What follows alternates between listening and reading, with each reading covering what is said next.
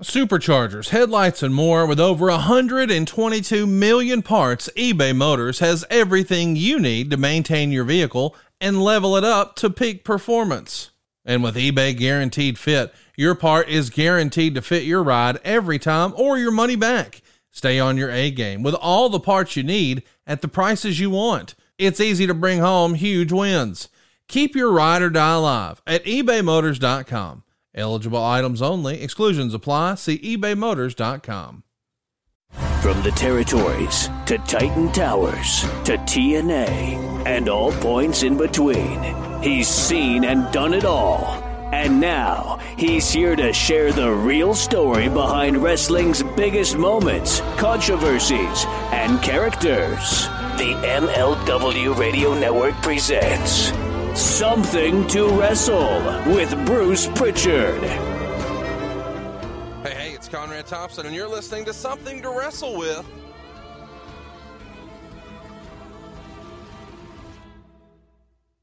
Bruce Prichard. Bruce, what's going on, man? How are you? I'm sure everybody listening is already tired of us this week, but too bad.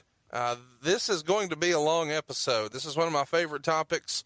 I was a huge Vader fan, and he's all in the news uh, this week. So before we get into that, though, let's do a little housekeeping from last week and then kind of deliver on what we promised last week. Uh, I didn't get much uh, follow up on the Brian Pillman episode. I feel like we kind of covered everything. Normally, there's a half a dozen things people want us to kind of circle back and touch on, but I didn't get a lot that we need to kind of button up on Pillman. Do you have anything we should go over? Well, th- there's a reason for that, ladies and gentlemen. And well, I should just say gentlemen because 99% of our audience is adult males. 98. okay, 98. So I'll say ladies and gentlemen. Conrad Thompson is the single most prepared host in the history of podcast. I got a lot of positive comments uh, for the most part. Uh, people even liked the length. It was one of our longest. It was our longest, wasn't it? I still think TNA may have been a little longer. Either way, I had a good time with it, and yeah. I know I know we're going to have a good time uh, this week. Okay, let's get into it, man. Uh, this is going to be uh, something we're going to argue about. Uh, we kind of got along for the majority of the Pillman show. I don't know how much getting along there's going to be in this one because I feel a need to take up for one of my favorites, Big Van Vader. You called that getting along last week? You and I have never really talked about this. Do you think Vader should be in the WWE Hall of Fame? No question. I, I think that uh, Vader is a Hall of Famer. He's had a Hall of Fame career uh, in the WWE and outside of it. And without a doubt, uh, Leon is a shoe in for the Hall of Fame. I would agree. He de- certainly deserves to be there. It's not always what you do inside the organization, it's what you did before. And I kind of want to catch everybody up uh, on some backstory of Vader before we get started because I know a lot of younger fans uh, aren't going to be familiar with him at all. He grew up in California, uh, played offensive line, went to Colorado, uh, was drafted in the third round by the Rams back in 78. Uh, didn't play that first year in a regular season game, but in his second season, played in a Super Bowl against the Steelers and ultimately retired with knee problems. Uh, broke into the business uh, with Brad Rheingans up in AWA in 85. Uh, and then eventually, both companies in Japan, both All Japan and New Japan, wanted him. Uh, he wound up debuting as Big Van Vader. It was kind of uh, an angle or a gimmick that they had planned for a long time that was originally supposed to be for Jim Hellwig. Hellwig went on to sign with the WWF and got the Ultimate Warrior gimmick instead. So Leon White became Big Van Vader. And in his debut match, he squashed Inoki. And if you're not familiar with that, it would be like you know, Bruce, would you compare squashing Inoki back then to like uh, Hulk Hogan losing clean and quick to a new guy in '88? Oh, sure. And in Japan, maybe even arguably bigger because Inoki was Inoki and Baba both, uh, the giant Baba. They were gods. I mean, people worshiped them, and Inoki was a huge star there. So to bring an unknown in and to do that with him was shocking. They worked a much stiffer style in Japan, and uh, he just ran through Inoki and then got over huge. Uh, they even outdrew Mike Tyson when Tyson lost to Buster Douglas in 1990. uh, around that same time, they had a show in the same dome and they outdrew it. Uh, so he was really, really over. One of the things that a lot of people remember most here in America about his Japanese run was uh, Stan Hansen popping his eye out in a match. Uh, Hansen, of course, was known to be blind as a bat. Uh, later, Vader would have a little bit of a reputation for injuring folks. He was kind of notorious uh, for breaking the back of an enhancement guy named Joe Thurman in WCW.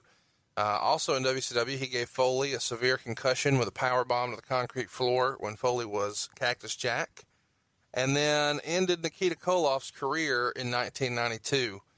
Uh, ultimately, he finds his bigger success stateside uh, for us American fans. Uh, obviously, he was a much bigger star in Japan, but uh, you know we didn't really know much about that over here at the time. Most of us, casual fans.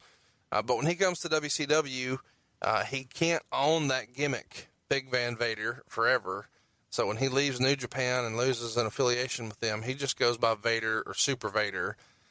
And your boy, Dave Meltzer, uh, has always considered him to be the very best 350 pound plus performer in the history of the business. Would you agree or disagree with that? 350 pounds or more. I would say at the time Leon was one of the best big men in the sport, and he'll go down in history as being one of the greatest of all time. I don't necessarily, I don't know if he's the best, Who would uh, especially in later years, but at that time, uh, Leon was what we would call, and J- Jim Ross say, he's a stud. well, who else would make the list? I'm not being argumentative, but can you counter? Oh, sure. I mean, Yokozuna was a working crazy son of a gun, man. You talk about a big man that could go and that could work.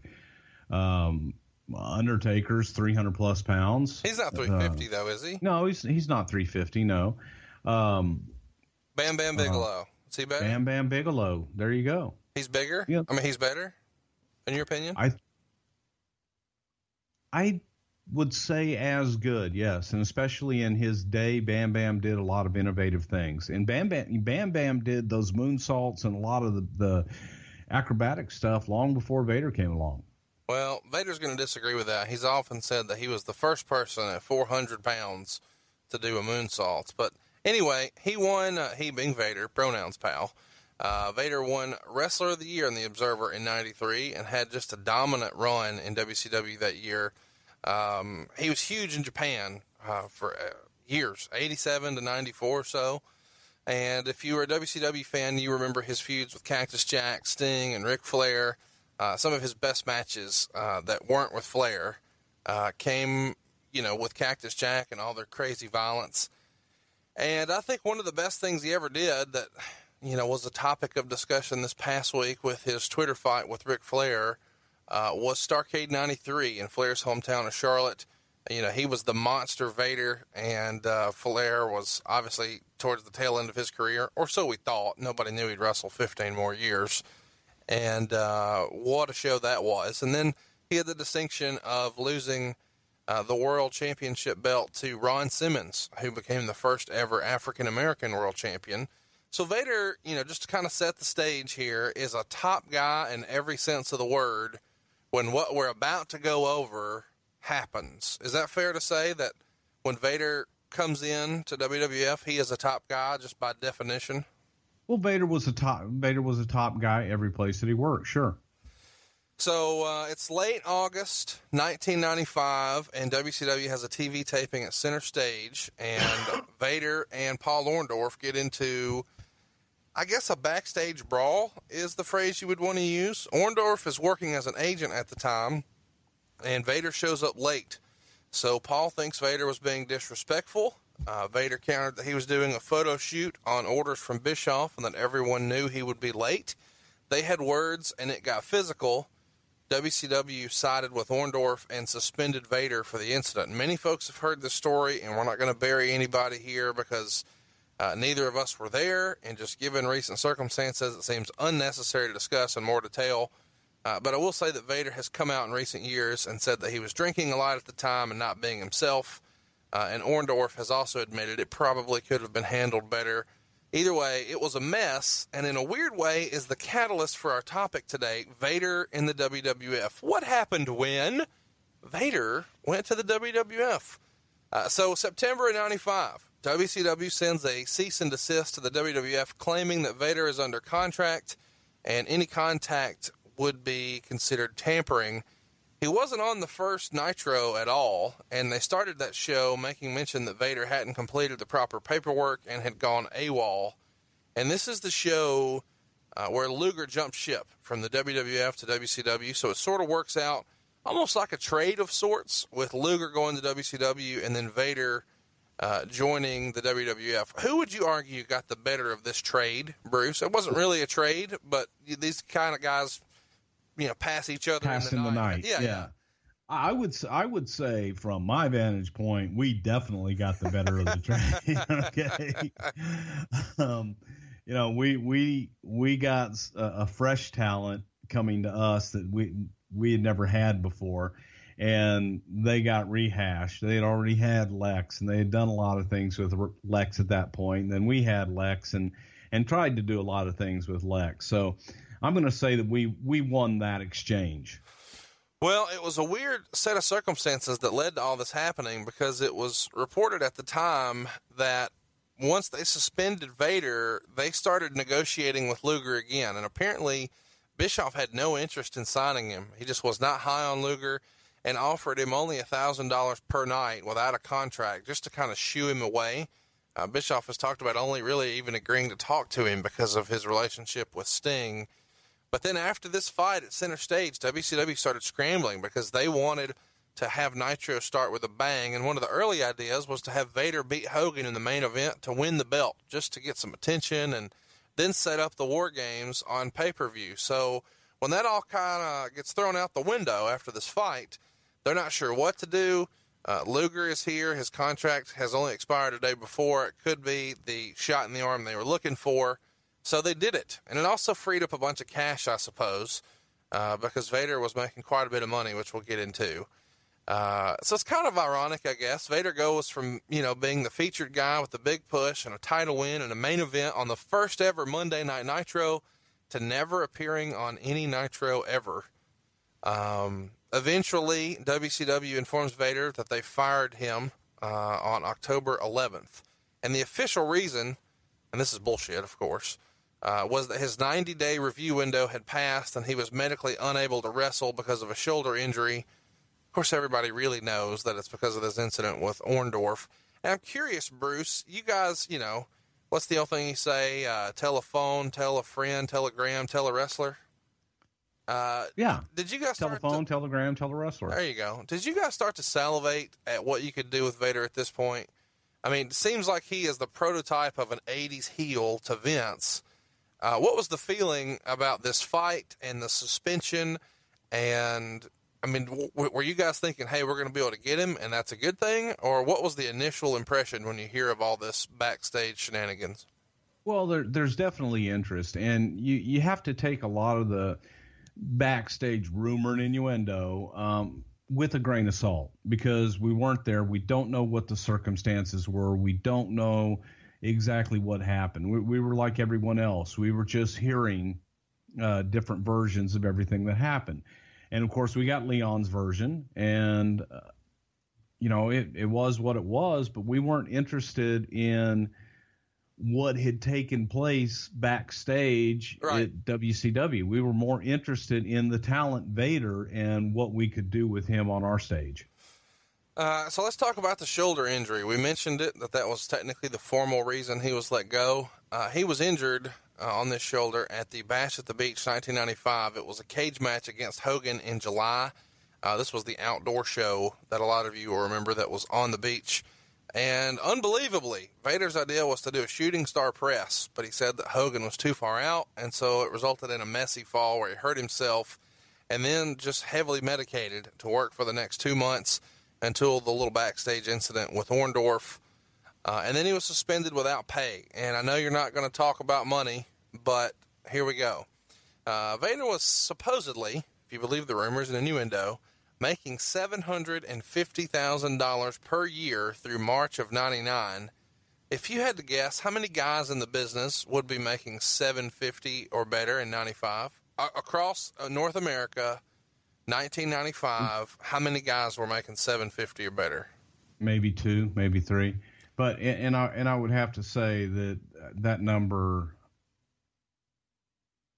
is extremely exaggerated. You you don't believe for a second that it was real, or you No. know it's not. No, I don't. You just don't believe it, or you know it.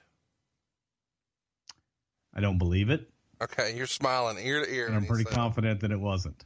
Okay. Uh, in early November, nobody knows where or what Vader is going to do. Everybody's just kind of been mum's the word. And by the end of the month, Japan rumblings start. And in early January, early December rather, it's announced that in early January, uh, Vader is going to face Inoki in their big Tokyo Dome show, which they still have now. Uh, very, you know, beginning of the year, the big New Japan Dome show. And it's no different here. Um, Vader shows up heavier than normal, but gets paid reportedly forty thousand grand, forty thousand dollars for the match.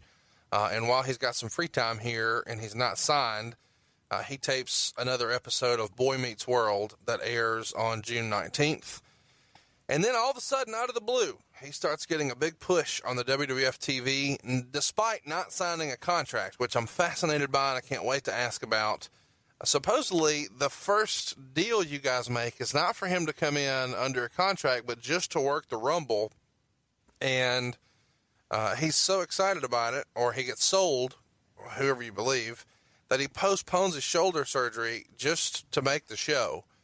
Um, and the rumors and innuendo are that McMahon pressed hard all weekend to get him to commit so he would have a big announcement to make on Raw uh, once his deal with the Warrior fell through. So, was Vader a replacement? Or do you remember this weekend in question where there's this big push to get Vader to commit? Or why would he make a deal just, he being Vince, just for the Royal Rumble here? No, we, we had been talking to, to Vader, and a lot of that was, was done with Vince and Leon's representatives, his agent or manager, whatever he was. And it, it was, there was an understanding that Leon was coming in. Okay. So, you know, we, we wanted to be able to make sure that he still had those opportunities in Japan. And, but yeah, Vince is crazy, but he's not that crazy to give him that much exposure and, and not have them locked up. We talked a little bit last week about Pillman being one of the first guys to get a downside guarantee. Would Vader have also gotten a downside guarantee when he does officially sign? He did. Okay. Um, this is something that Jim Cornette has put out there over the years. There's talk that Vince wanted to rename him and not call him Vader. He wanted to just show his image on TV and start referring to him as the Mastodon. And of course, we all remember WWF used the Mastodon as a nickname, but he didn't drop the Vader name completely. But Cornette says that was definitely the plan because they could trademark it and they would own the name. And Cornette says he lobbied hard against that. Who was for the name? Who was against the name? What's rumor? What's innuendo? 100% true. Um, Vince wanted to call, wanted to bring him in and call him the Mastodon uh, for that very reason, so that WWF would own the name. And he didn't want to promote Vader because Vader had worked everywhere as Big Van Vader and Vader and so on and so forth. So he wanted to capitalize off of his past success, but he wanted to create something underneath that. So he wanted to be, you know, the mastodon, you know, Vader, the man they call Vader, and um, hoping that it would morph into the mastodon. I'm curious, how many, um, who would you say is the target audience for the WWF at this time in January of 96? Probably still kids. How many kids know what a mastodon is? You have to educate them, pal. Did somebody say that and then that was the response? No, that's a gen- that's that is the general response. That is the general feeling is that you have to educate your audience and you have to speak the king's English. Mm. Uh, you know the form of communication that we all use because we ain't gonna talk like this. Yeah, we he- all speak the king's English and perfect grammar in every single thing, and we enunciate every single word that we say. Um, that was that was the edict. And again, like you say, I, our audience, and I'm not demeaning our audience. To our audience are just real people. Real right. people don't speak the king's English. Well, they don't know what a mastodon is either. Vader debuts in the Rumble at number 13, no sells some stuff, and then eliminates four guys before being tangled with Yokozuna. Uh, Yoko finally gets him down with a headbutt and eventually eliminates, um, or is eliminated by Shawn. Both guys go out. But Vader sneaks back in and then eliminates a lot more people. Gorilla Monsoon comes down, overrules those eliminations, saying they don't count because Vader himself was eliminated. Uh, and then he gets in Vader's face, which sets up the next night. But before we get to the next night, why did you guys kind of circle Yokozuna as a first potential opponent? I'm just curious. Of all the guys he could work with, why him? Because Yoko was a big, big monster, and lo- looking for the the two big men when they collide. What the hell's going to happen? I guess the immovable force meets the well, you know what I mean. That that old phrase. Yeah, no, I get that, Gorilla. I, I'm just curious because to me, he was booked in WCW as this monster, and he was always beating up smaller guys. And immediately when he comes here, hey, let's put him with an even bigger guy.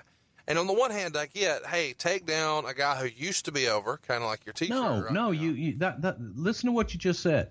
He always beat up smaller guys. Yeah. So you're looking for what's he going to do. You want to give him something new, something different. What's he going to do with the big giant badass in Yokozuna?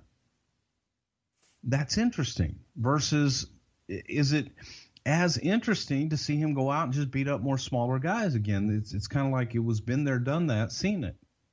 Well, I get that in theory, but normally, uh, in a, like in a video game, you kill the big boss at the end, not at the beginning. Let's move on.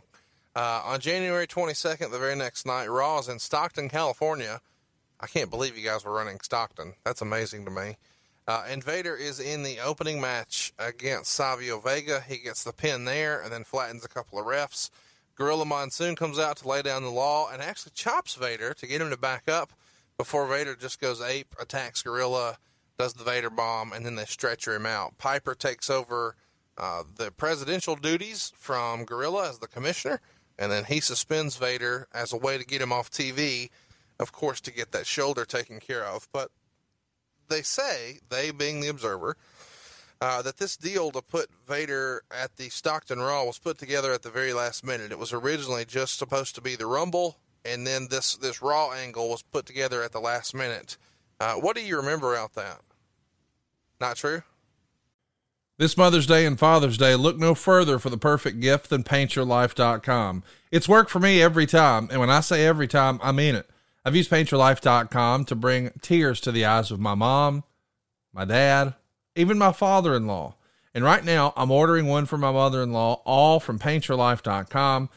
My mother in law's life is her dog, Missy.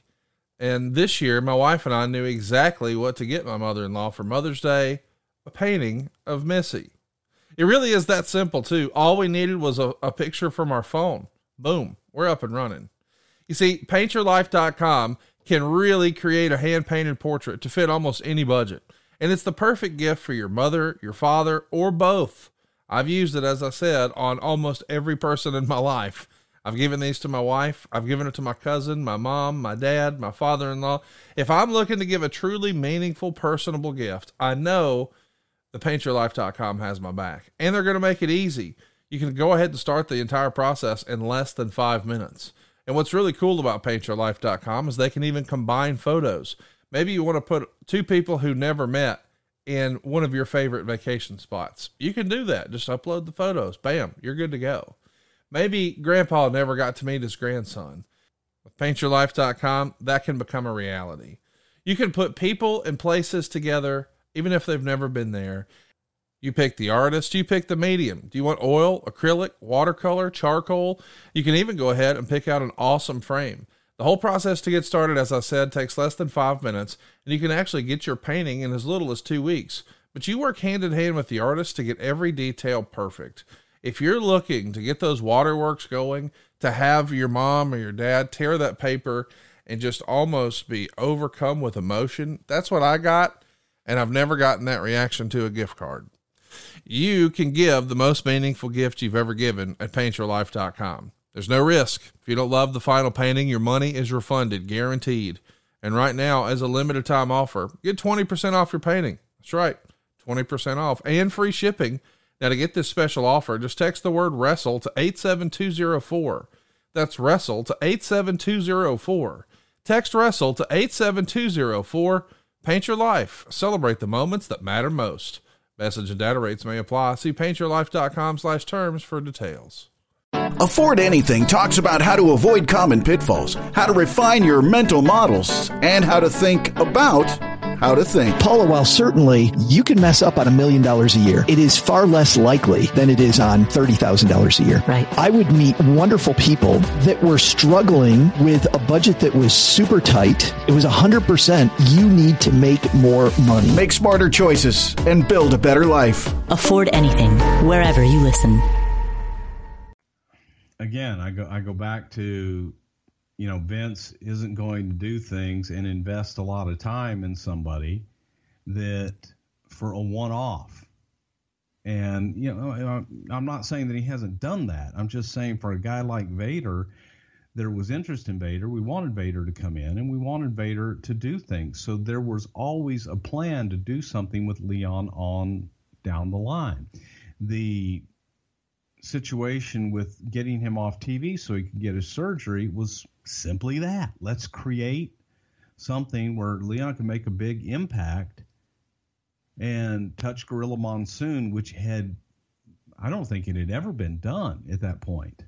Whose idea was that to attack Monsoon? I don't remember. I it was I remember the idea. The idea was no one had ever touched Monsoon, and Gino had an aura about him that the great Gorilla Monsoon, and Gino's a big man as well. So it was a way that he could make an impact, go away, and do something that, that hadn't been done. Uh, well, it was one of the best things that happened in either company, WWF or WCW, for a long time at this point. Um, was Monsoon down with this idea? Was he up for it? Oh he, yeah, Gino was, was Gino was happy with it. Cool. Uh, later that month in January, uh, WCW had Orndorff on Nitro talking about his fight with a quote unquote 450 pound gorilla, but never mentioned Vader by name. Uh, did you work much with Orndorff? How was he to deal with? You know, I, I met Paul a few times uh, when I started. Paul was on his way out. So I, I worked with Paul when I first came in, just a little bit but didn't spend a lot of time around him. So I, I didn't, other than seeing him in airports over the years and uh, sharing a few plane rides. Nice guy, easy to get along with, but uh, I don't have, never really had a lot of interaction with him. In late January, uh, the WWF has Clarence Mason appear on the program to defend Vader, saying that Monsoon struck Vader first, so his client acted in self defense. Uh, this comes not too long after the verdict of the O.J. Simpson trial. Is Clarence Mason a rib? Whose idea was this? What, what did Clarence Mason do for the company? How'd you find him? Give me Clarence, some Clarence Mason. Clarence Mason was an honest to God uh, attorney. He had a practice. He was a practicing attorney, and he came to us from the Big Cat Ernie Ladd. And Ernie suggested uh, Clarence to come in, and I forget what the hell his real name was, but obviously we took uh, Perry Mason right. and you Clarence know Thomas. put the names together to come up with Clarence Mason. But he was uh, he was a lot of fun. Had the gift of gab. Was a big fan of the business and was highly recommended by the Big Cat Ernie Ladd, and, and that was a glowing endorsement. So we brought him in to to be an attorney, do what he did. And, and Johnnie Cochran was hot at the time. So it was a parody. It was all the above. Yeah, it's, uh, you know, if Perry Mason and Clarence Thomas had a baby, um, and maybe Johnnie Cochran was invited to the party. Uh, his real name is uh, Herman Stevens Jr. He's only 51 years old now and uh, living in Florida these days. Shout out to Mr. Clarence Mason.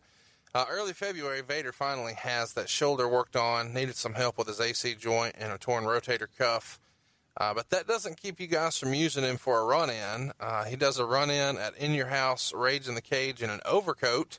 And then the next day is on Raw in a sweatshirt. And he's wearing this stuff to hide the incision scars. Uh, he tears his stitches loose during the run ins, of course. This doesn't sound like the best idea. Is this a little weird to have Vader out there wearing this stuff? I mean, this soon after surgery and doing run ins? What's the thought process here? No, and and the reason that he he wore the garb is to cover that the stitches and the surgery up. But guys back in the old days, all the time uh, would come back and do things where they were protected, where they wouldn't get injured, and would always do their best to protect them so that there wouldn't be any further damage done. And, and that was how it was designed. And of course, Leon being Leon, being a little overzealous, things happen. Uh, it's reported that Vader officially signs a two year contract in February and that this deal allows him to work Japan and some indie shots, uh, but Titan has to approve all of those dates. I'm curious, Bruce, why would Vince agree to this after Vader had burned a bridge with WCW? It seems like in that situation, Vince would have the leverage here, would he not? He did, but he wanted he wanted Vader, and Vader was still a big draw and still had some money making years in Japan. And we looked at it as an opportunity to use Vader to get into Japan. And if he's working in Japan, he's going to be a WWF star. So it was, uh, hey, it benefited both people. And as long as we had the approval process in order, he really couldn't do anything without our approval. So if it worked for us and both sides were taken care of, then sure. Uh, on Nitro, uh, Bischoff plugged a rerun of uh, Baywatch with WCW wrestlers and mentioned that Vader tucked his tail between his legs and ran away when Paul Orndorff was done with him. Uh, it's been reported over the years that Bischoff really hated Vader, or maybe hated working with Vader. I know you're friendly with Bischoff, and I, am not sure. Well, why did Bischoff dislike Vader so much? I, I, don't know that he did or didn't. I really don't know. That's really the first I heard it. I think that, especially at that time with Eric, Eric was doing everything that he could to discredit WWF and any talent that left and was giving finishes away on Nitro and, and just doing everything that he could. So I am sure that it was also looked at as business. Right. And let's bury let's bury the guy that left us. We did the same thing. Oh yeah, we did absolutely. the same thing to guys. You know, it's like, hey man, they billionaire Ted and Macho, Nacho Man, right? And, yeah, all that. Uh, here's something we got on Twitter. Uh, Mankind debuts in March, and uh, you know a lot of people on Twitter want to know how he got along with Vader here. Uh, both of these guys are working as heels, and they're wearing you know, kind of similar, but not really strap style masks. And they have this huge background together over in WCW. Uh, and it's worth mentioning that during the same month of March, uh, Mick Foley files lawsuit against WCW for when he lost his ear in a match against Vader in Germany. Uh, so they have a storied history together. Do you remember any sort of? It's hard for me to imagine, but people asked on Twitter, was there any sort of heat with Foley and Vader? No, no, both professionals and accidents happen. And, and, it was an accident with Mick in the ear and happened to be Leon. But it could have been anybody else with Mick taking that same bump that he took all the time, catching himself right. in the top two ropes. And unfortunately, that night in Germany, it cut his ear off. So, no, there was no heat between the two of them. And the gimmicks were different enough that, no, there was no heat whatsoever. Uh, Vader was uh, also reported to sue WCW for breach of contract. Uh, I only mention that because you know I just said that Foley had sued them. Uh, Bischoff has once said that under a certain dollar amount, and Turner would just settle. So if if they were suing for, I'm just going to freestyle a number, eighty thousand dollars, they just wrote a check and settled, uh, which explains some of the settlements that went out. Do you know if Vader? or Foley ever got paid on their WCW lawsuits? I don't. No, I have no idea. Okay, uh, WrestleMania 12. I don't. I don't think that that Vader really had much to stand on because Leon was out um, negotiating and and wanted out, so it was kind of mutual. Uh, WrestleMania 12. I'm curious if you think this seems like a worthy spot of a guy who was considered a top guy in his first WrestleMania. Uh, Vader's in the opening match with Owen Hart and the British Bulldog against Jake the Snake Roberts, Ahmed Johnson, and Yokozuna.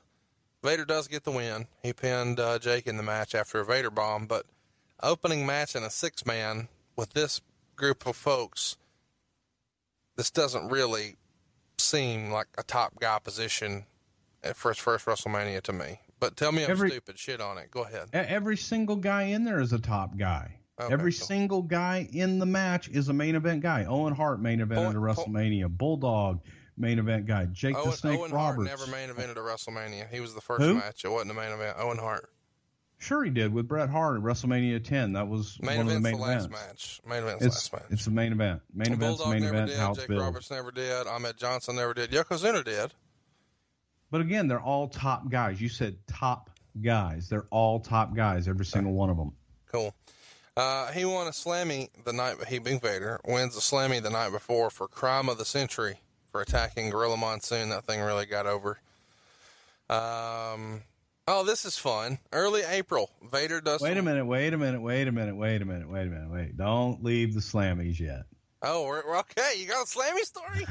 Yes. This is what we want. So want. Vader, so Vader wins his Slammy awards, and and it was interesting. You know, the Slammies were the Slammies, and that, that should be a subject matter one time. Is is uh is the slam? See, you've got your Slammies. You're proud. You're happy. Um, it's probably the most coveted prize in all of sports and entertainment. oh my gosh. and so we had a had a little spot there where Owen Hart, because Owen like went up and got that was when Owen got all everybody's slammies and stuff. We had a uh, had a waiter that it was the slammies were held in a ballroom and there were like tables set up for dinner. And so guys sat the talent sat with fans and different things. And the talent was sat out in the crowd amongst everyone else and, and having dinner and drinks and what have you.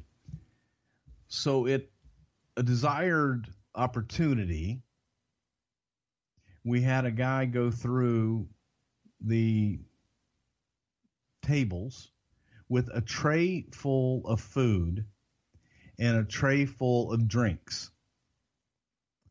And Owen Hart, unbeknownst to anybody else, I mean, unbeknownst to the people that uh, were going to become the recipients of that tray of food and drinks, mainly Vader.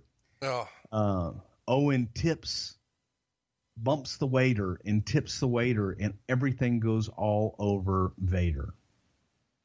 Now, no one smartened him up to it. He was livid, would be an understatement. And Vader doesn't go after Owen, he goes after the waiter. oh wow. And he's hot. And he wants to kill the waiter. And I forget who it was, but yeah, we had to get get Vader and go, calm down, calm down. You know, wasn't his fault. Owen did it. And then Leon wanted to kill Owen. you know, and it was like, it's okay, it's okay. Hey man, it's gonna make great television. Vader was hot. Vader was he didn't want to go back out, and of course the idea was that he has to sit out there the rest of the night with food and drink and soaking wet. So every time that you go to a shot of Vader, he's sitting at the table covered in crap. So this was yeah, not that was this was not just an Owen Hart rib. This is something that you and Vince McMahon sit down and say, "Hey, let's humiliate our new top guy."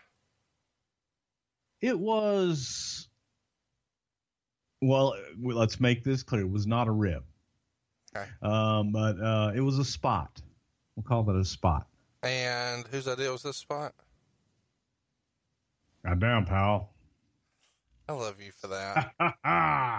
oh my that big bastard will be covered in food and shit and soaking wet it'll be great and then he'll have to sit in it all night god damn i love it He's the Owen, don't tell anybody Yeah.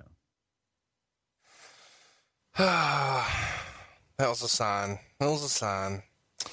Uh, so we're in April now. Vader is working with Yokozuna, and um, he breaks Yokozuna's leg in the ring, or they, or so they make you believe. Obviously, so they bring a forklift ringside to get Yokozuna to the hospital, and then Vader attacks the leg with a chair uh, before Yoko can get medical attention. Um, this forklift deal is this also McMahon ribbing Yoko about his weight? I know that. Oh, absolutely not. No, no, no, no, no. Eh, think about it. No, I You've got the the 500 pound Yokozuna. And this situation had actually come up, and I forget who it was. Maybe um, uh, Haystacks Calhoun or someone had broken their leg, and the you know back then they had stretchers that they had to carry, you know, and put guys on Right. and carry. Right. Well, nobody could Do that. First of all, the stretcher wouldn't hold his weight, and the medics couldn't carry him, and they had to break things apart like uh, just big pallets, and the like they cover up the ice in rinks in in, a, in uh, Yeah. ice rinks Yeah. with this wood, so they can put chairs on top of it, and they they had to use those and get like twenty guys to carry him out. So it's like, well, good God, what it what if Yokozuna got hurt? How the hell would you get him out of the arena? You couldn't stretcher him out. How would you get him out? And we just thought it would be a neat visual if you actually had to go get a forklift to get him out of the arena and get him into an ambulance. Yeah, that was all. I was just looking for a, a cool visual. Throw in your Google machine, Yokozuna forklift. You'll see where they're putting the stents on and all. It's pretty hilarious looking. Uh, in this match, uh, Vader has his eardrum broken uh, by Yokozuna. So this is also going to be uh, a recurring theme through our talk here.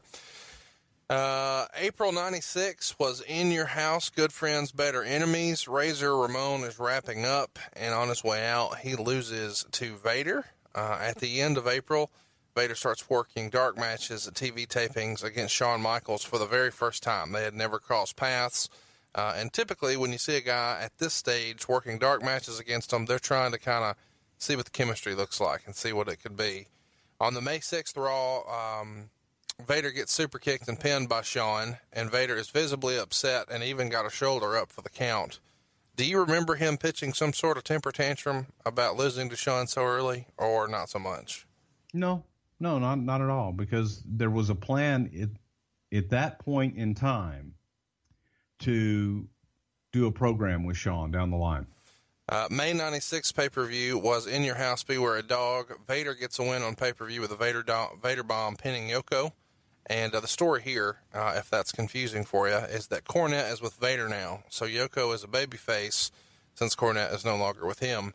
Uh, at the end of May, there's a show in North Charleston, South Carolina, and Vader is supposed to wrestle the Ultimate Warrior here, but Warrior comes out and says that the South Carolina State Athletic Commission wouldn't let him wrestle because of an elbow injury.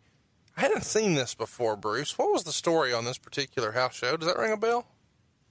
You know, it probably I I don't know, but I as you bring it up, the situation, I want to say that Warrior had staph Okay. and just wasn't a good idea for him to be in the ring. So back then you had athletic commissions, so you could kind of put the heat on them. I got it. Uh, But in- but go back. I'm sorry. I'm going to do a sidebar here. When you, you talk about Yoko and, and Vader and their program, and and even going to the weight, both of those guys are monumental for because of their weight. They they both were heavy, and Vince was really concerned for their health and just their overall well being, and sent sent them both at different times to Duke University because Duke University had this famous weight loss program and they they put people through a lot of physical training and taught them nutrition and so on and so forth. And Leon spent some time at Duke. Uh, Yoko went and and left. He he didn't want to do it and wasn't comfortable doing it and, and was going to try and do it on his own. But it's it's interesting. I, I just bring it up as a sidebar because you made the weight comment and it, and it was just one of those deals where, yes, you know, you you promote these larger than life characters, but underneath all that, you you have to worry about the human being and their health and every night going out and performing, physically performing, and you want to make sure their heart's okay and that that um, God forbid something happened to them. No, Just had to point that out. I appreciate that. Um, from the June 3rd Wrestling Observer newsletter, Dave writes, quote unquote, the belief is Vader isn't getting over as the killer heel they'd hoped for, although he does look to be the favorite to win King of the Ring. It's being blamed on his weight. Not that Vader isn't too heavy, but inherently you can't make a killer heel out of someone who isn't pushed as a killer. Vader immediately got over with the monsoon angle, but since that point his matches have been too long and too competitive for someone on his way up that they want to get over as a killer. Any response to that? Seems like a fair criticism as a fan. Well, it is, but also, you know, as I say, he had let himself go a little bit too, and he wasn't the he wasn't the killer that he had been in a previous life. He wasn't that agile big man. He became lumbering. He became slower. He became a little sloppier. And it's one thing to make somebody a killer and say, okay, he's a killer, but if he looks sloppy doing it, he becomes a sloppy, you know, a sloppy monster. And that was the issue at that time. On June 9th in Chicago, things come to a head with Warrior and Vader. They've been working the house show loops together since May, and they're mostly squash matches with Warrior going over. And when I say squashes, I mean like a lot of these are under a minute. Uh, so Warrior has a jacked up shoulder at the time, and Vader has a bad hip. Either way, on this show, uh, Warrior is doing a series of clotheslines, and eventually Vader just gets fed up and walks out. He walks to the back, and Meltzer would report, quote, officials basically told him if he didn't walk back in, he might as well walk all the way back to Colorado and not come back. He got back in the ring and did the match, but ended up walking out again for the count rather than the pin. Bruce, do you remember this? Was Vader becoming difficult to work with here, or is this still him feeling like the company's picking on him? I think it's more of a frustration of having to work with Warrior. Really? Okay. Yeah, and and going out and I don't think it was so much of him feeling he was picked on or anything else. I think it was more of and a lot of guys shared this sentiment working with Warrior was that he he too took advantage and took liberties with guys. And you know, it's it's, it's funny saying that about Warrior from Vader when some people would Say argue the about same Vader. thing about Vader. But when the bully gets picked on, they don't like it. And so, you know, Leon didn't like it. And he wanted Warrior to work with him. And Warrior just wanted to go out and be Warrior, do his stuff, and get out of there. Well, eventually, uh, Warrior starts no showing, and that works itself out. He is then replaced by Ahmed Johnson. So, of course, Ahmed starts squashing Vader on all the house shows. Uh, but eventually, Vader does get to win on TV for the King of the Ring tournament match. And then in June of 96, it's time for the King of the Ring. But Vader loses by DQ to Jake Roberts. And then later in the main event with Shawn and Bulldog, Warrior and Vader were involved, with Warrior slamming Vader off the top as the big spot. This begs the question, you know, he starts the year so dominant. Was Vader ever considered to win the King of Ring 96? Of course, things turned out pretty okay for Austin, who did win that year, but was Vader even given any consideration that you recall about being the winner of the King of the Ring? No, because that was, it was actually, I believe at that time, the original consideration was for Triple H Right, and then to be the, the king of the ring. and then the uh, curtain call and then the curtain call t- took place and it was like okay well who else can we put this on and put some steam behind them and you felt like Vader was was- already made, i'm sorry and did you feel like Vader was already made, so he didn't? Need oh yeah it? without a doubt he didn't need it yeah. yeah vader didn't need it and it was um i believe it was jake roberts who suggested let's go with austin for the king of the ring Uh, we'll talk about that in great detail at some point, I'm sure. Uh, the next month, In Your House International Incident. This is another six man. Uh, Vader was pretty popular in these. Again, it's Vader, Owen Hart, and the British Bulldog. This time they're taking on Psycho Sid, Ahmed Johnson, and Shawn Michaels. Um, this ends with Vader getting the pin over Shawn, uh, but it is a little bit of a screw job. It's not a clean pin. Uh, and it comes up at this time that the company is really coming down on him again about losing weight. Uh, and it's been reported that in July he weighed in at 360 uh, after originally coming in at 410. Um, is this the who's the first guy you remember that the company made an issue out of their weight? I know you just talked about Yoko, but was he the first guy, or going back to your early tenure with the company, was somebody else ahead of him? I would say probably to this level, it's probably Vader. Vader's that, the first guy who's who's really suffering with that Vince issue. was concerned with, yes, and that that was like, you know, damn it, because he knew what he knew what Vader was capable of. He I had see. seen him in a lighter weight. He had seen him move like a um, a junior heavyweight. I mean, you, you go back and watch early Vader. He moved. He did some incredible things for a big man. And Vince's point was simply, if you lost the weight, man, you're you're in competition again. You're in it, but you're slower, you're sloppier, you don't look as good. Let's get some of that weight off of you. And and he was worried for his well being as well. So that was about the time, and I want, it's probably the time that they sent him to Duke. Um, August is SummerSlam, and this is the famous match everybody wants to talk about. We got tons of tweets about this. Uh, it also won the uh, Observer Reader poll for the match of the night for SummerSlam 96, and Meltzer gave it four stars. Uh, Shawn beat Vader here uh, in the main event, uh, but Vader showed up in better shape for sure. So all of this uh, counseling about weight had started to help.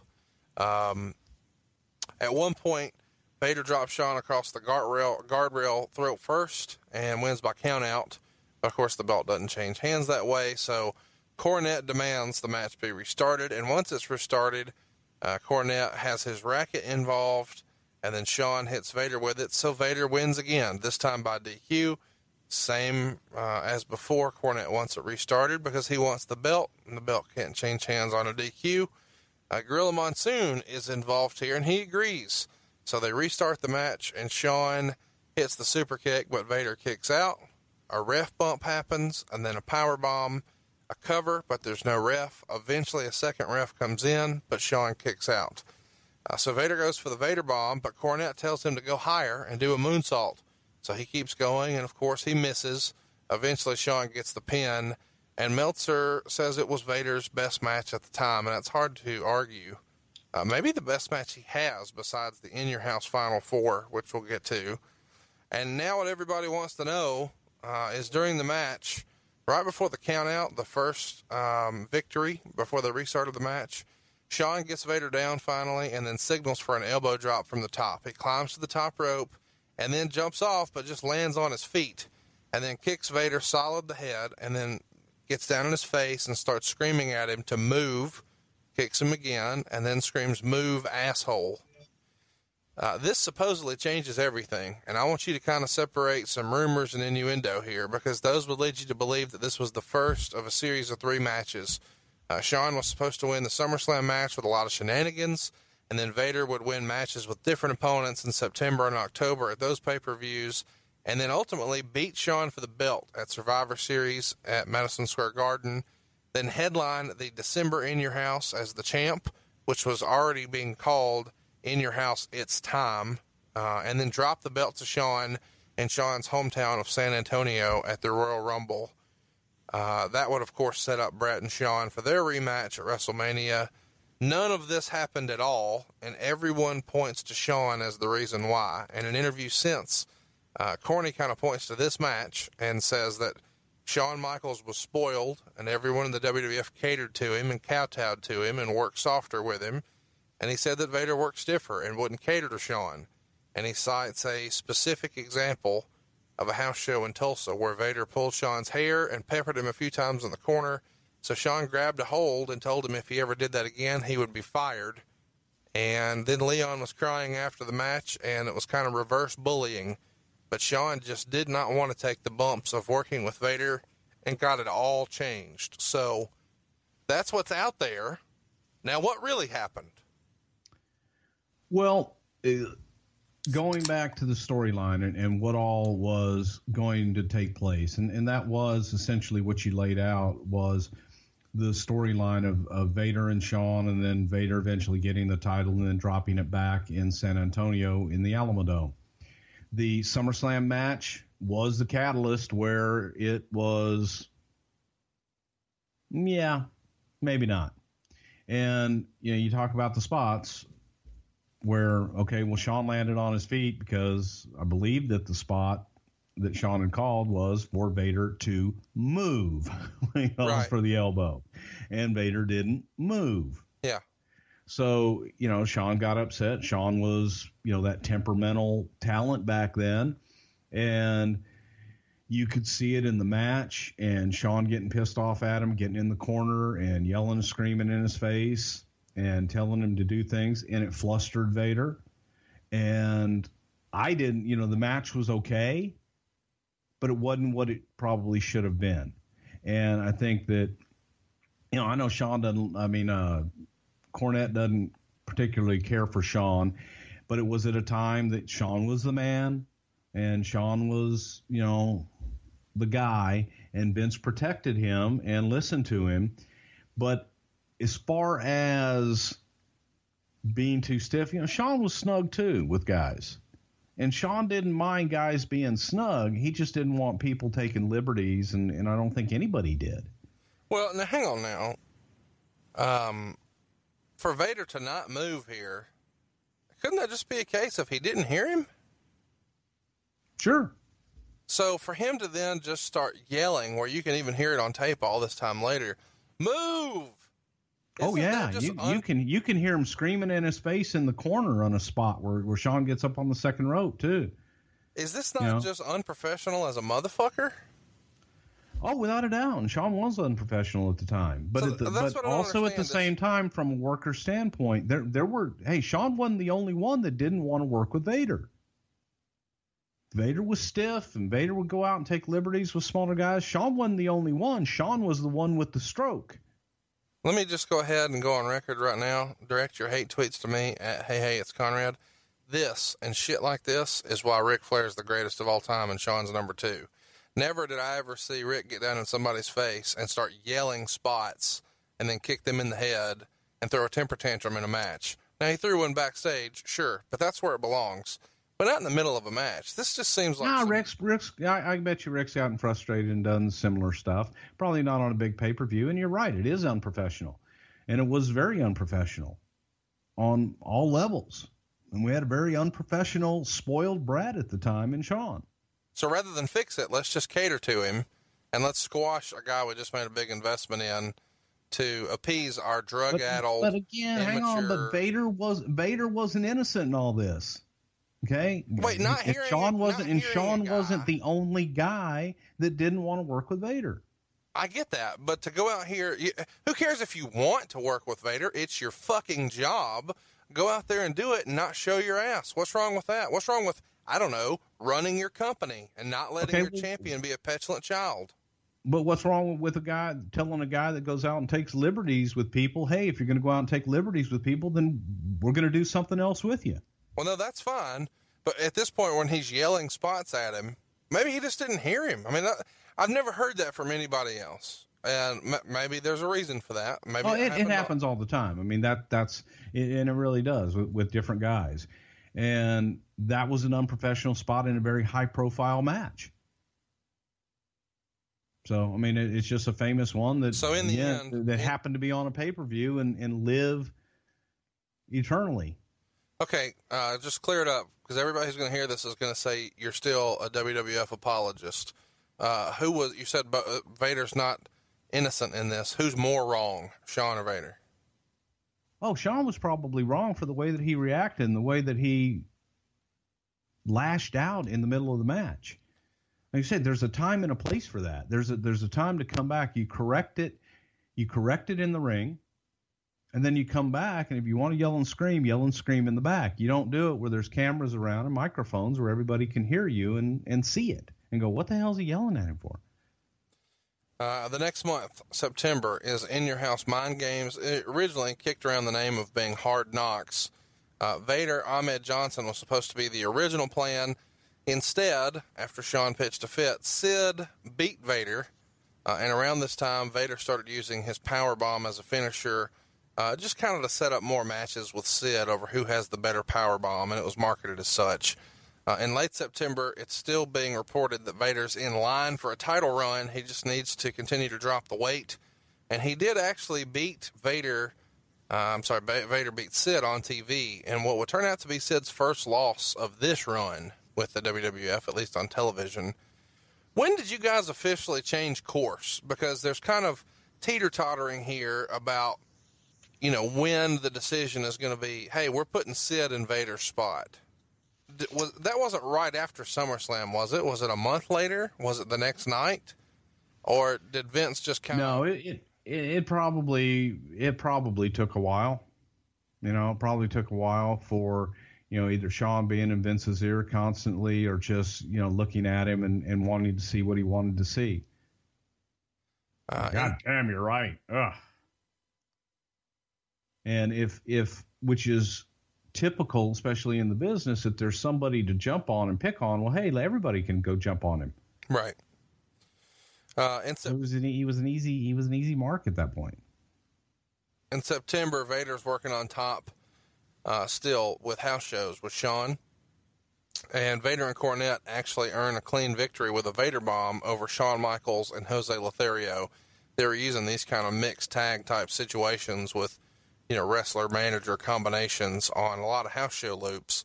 And Cornette has said at this time that Shawn Michaels, he felt, was very rude and disrespectful in the way he handled Jose Lothario during this time.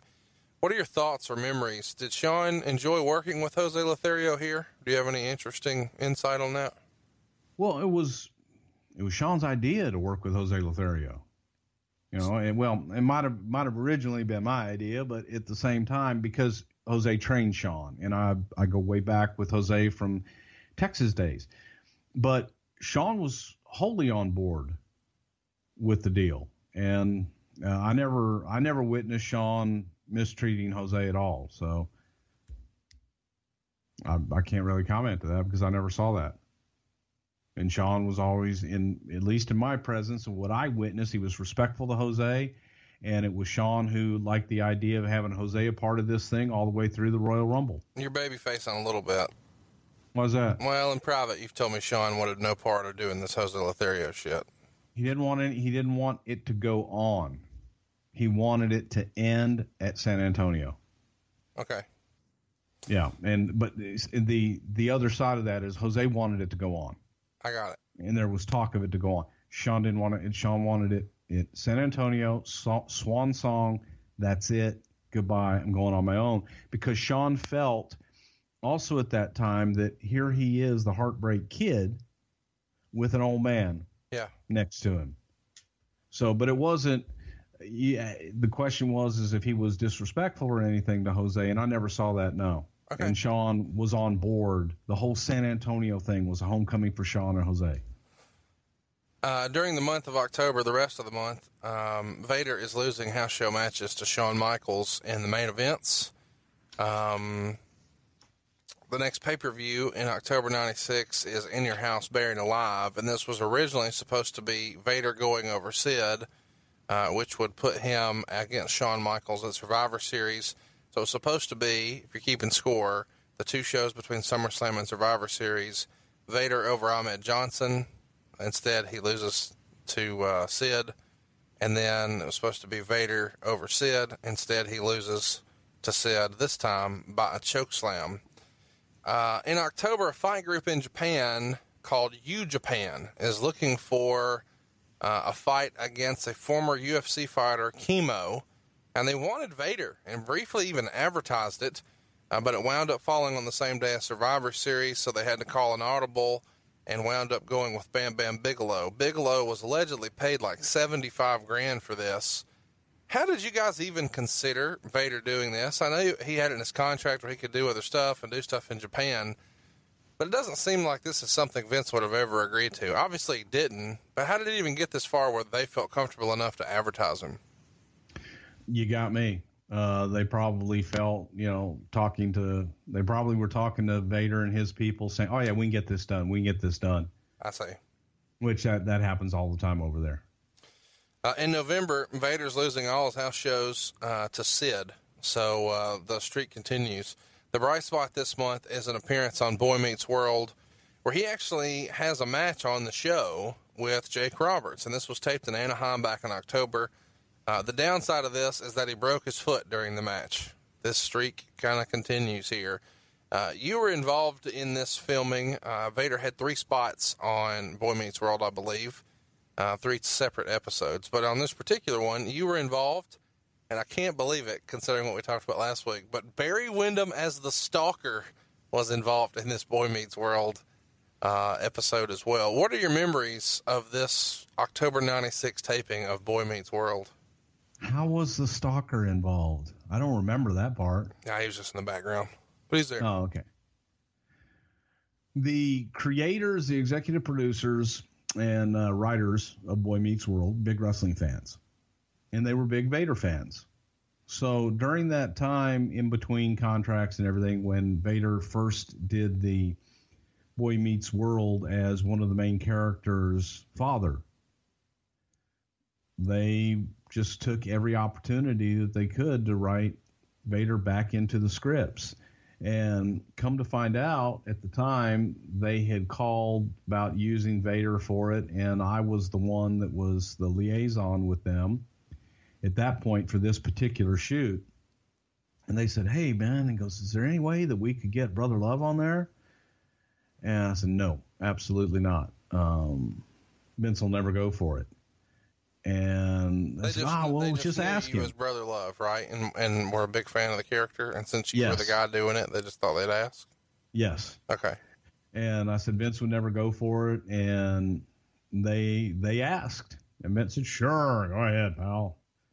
And so that's that's how I got on it. But I, I was on doing color com. I was doing commentary. I was actually doing play by play on the thing as Brother Love. But it was a lot of fun. They they did stuff in the arena. We had to do a spot where the kids ran down during the match, and it was a 16 candles. I think is the name of the episode, and they were getting advice from from the dad and going down during the ring and they had to shoot it three or four different times so we had to work out three or four different spots where Vader ended up on the outside of the ring for them to run down and film this stuff but it was fun it was it was an interesting experience uh, to this day I still get royalty checks for that Really? oh yeah I think the last one was like seven cents or something like that See, and you guys don't think I can get him to talk about money. Boom. Two weeks there you go Uh, at Survivor Series 96, Vader is teaming with Faarooq and the fake Razor and the fake Diesel to take on Flash Funk, Jimmy Snuka, Savio Vega, and Yokozuna. It ends in a double DQ. Meanwhile, Sid is in Vader's spot, winning the world title from Shawn Michaels in the main event. So this goes uh, to prove a point, kids. Uh, be sure to be on Shawn Michaels' good side, or else you'll be tagging with fake Razor and fake Diesel. Uh, there you go in mid in mid goddamn pal uh well you hate know. that son of a bitch oh wait yeah how did we just talk about cornette right there And we didn't even entertain him one goddamn time, you motherfuckers. Fuck you, I'm fat too. so, I'm not going to Duke University. Swim with weights, eat goddamn salad, a double whopper with cheese, extra cheese, extra mayo, and onion, motherfucker. um Spend my days working hard on the go. go. here we go I'm just getting all my requests in here, you know. uh well at duke university uh, i'm sure they have lots of salad but what type of salad do they definitely not have Well, the you know, we you know, you, you, you take the chicken and you chop chop it up, and then you mix it with the mayonnaise. You know, well you you know, and then you you know you, you take the walnuts, you know, and you chop them up with the grapes, you know, and you and it's chicken salad. You, we know. In mid December, uh, Bischoff showed a clip on Nitro of Hogan beating Vader in WCW and referred to Vader as a quote, big tub of goo. Uh, do you think Vince's opinion of Vader is influenced by stuff like this, or do you think this is just Bischoff reading the dirt sheets and fueling the fire? Oh, probably just, you know, I, I don't want to speak for Eric, but I'm sure it was just any chance to knock some of our guys. But you don't think um, Vince paid this any mind? No. He decided on his own that Vader was a fat tub of goo. He didn't need any help. Exactly. Some useless trivia here, kids. December 96, The Rock is handed his first ever WWF loss by Vader, and it happens at a house show in Hull, Quebec. So if you ever want to know, you know, how that happened, there you go. December 96, we start seeing the breakup of Jim Cornette and Vader. Uh, Cornette stops making all of the towns with him uh, and eventually just kind of fades himself out. I'm curious, kind of behind the scenes, Bruce, do you remember, is this because Cornette was being used on the weekend TV shows at the time, like Superstars commentary and Live Wire, and therefore he couldn't go on the road? Or why do they pull him away from Vader at this point? All the above. And add to that the fact that Cornette hates flying. Yeah. Which I think it's hilarious that he goes overseas and, and does these things in the UK now and and goes over. Money's a I hell. have 18 Xanax and 42 Valium, and I'll drink a bottle of scotch before I get on the plane. He doesn't I need drink. baby to be with me to make sure I get off the plane and get my Sprite when I land. I think he's on Sprite Zero now. Things have changed. Hey, Corny looks good last time I saw him. Well, I mean, for Corny. Uh, thank you. And, You Dec- know. and Dec- the December pay per view, as a reminder, is uh, in your house. It's time, and it's from Florida. Uh, the main event is Bret Hart versus Sid. Process that. The name of the show is It's Time. Vader isn't on it. Uh, Rumble 97 is notable for a lot of reasons, and I'm sure we'll cover that show at one point. Uh, it's one of my favorite shows. Uh, the 20th anniversary of it being in San Antonio is this coming January. So I'm going to push the shit out of that on a show one day and, and encourage you guys to vote for it. Here's a teaser for now. This is the first time that JR wore a cowboy hat on television and finally agreed to be good old JR. And on that show, Vader loses a singles match to The Undertaker. It's not very good. But the real story is the 30 man Rumble. Uh, this is the one where Bret eliminated Austin, but the ref didn't see it. So Austin sneaks back in the ring and then dumps Vader, Undertaker, and Fake Diesel together, uh, and then eventually dumps Hart to win the match. And this sets up the final four pay per view for February. And I love this concept. I think this was great booking here, Bruce. As a fan, I was into it. Whose idea was this to have Austin get eliminated, but then sneak back in and then set up this final four piece of business? Do you remember whose idea it was and then why these four guys were picked? I want to say that was Jake the Snake. And, Wow. Okay, cool. Hey man, Jake's got a great mind. Uh, you talk about a topic for a show, Jake the Snake. Uh, you know, all the good and bad, but Jake oftentimes gets demonized for his demons, but behind the scenes and inside that head of his is a genius. And Jake is responsible for the the success of so many talent through the years. Just you know, sitting them under the learning tree and dropping some knowledge on them and Jake was involved behind the scenes this time, helping us out with stuff. And that sounds like a Jake deal. And Jake was a huge fan of Austin. Uh, at the end of January, Vader has pneumonia and tries to work through it, uh, but it catches up with him in February and he has to miss some shots. Uh, before he gets out of there, though, he does uh, get a win at Raw in the Sky Dome, which I remember being a big deal. Uh, he beats Austin, but only by DQ because Austin gives the ref a stunner. So they're really starting to push Stone Cold here.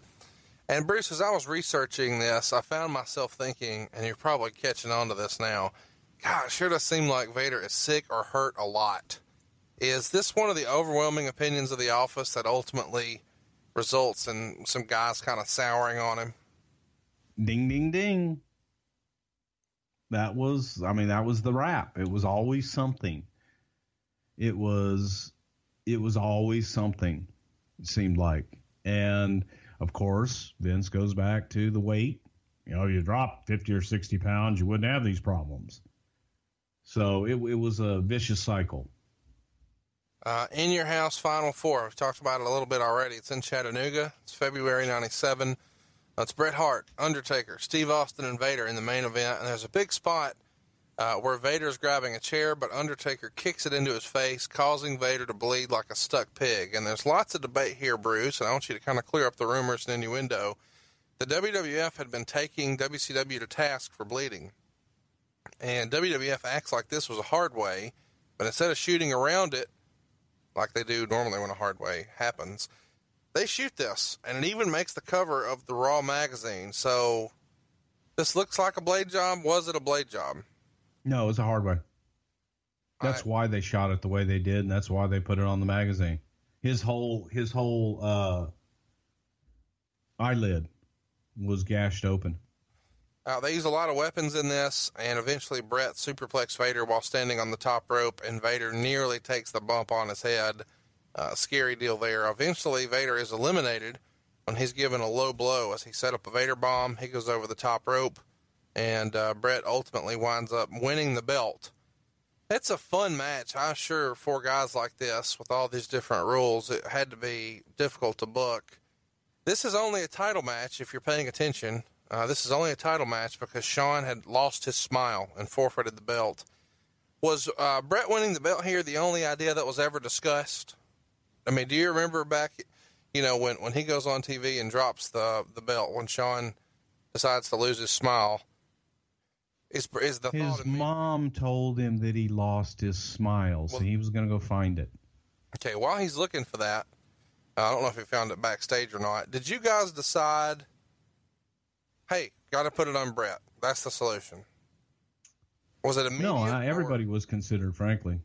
Why why did Bret get the nod here instead of somebody else? Do you remember? I, I don't. It was just simply let let's go with Bret because Bret was the baby face, and let's go with Bret. You know, there, there was Sid. Con- everybody, frankly, was considered. Um, spot. You know, even Sid was considered. Vader main events uh, Thursday, Raw Thursday against Bret here on Raw.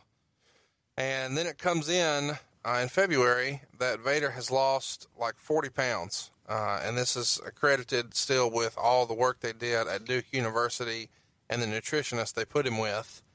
And a lot of people are crediting his performance at the Final Four pay per view to him being lighter.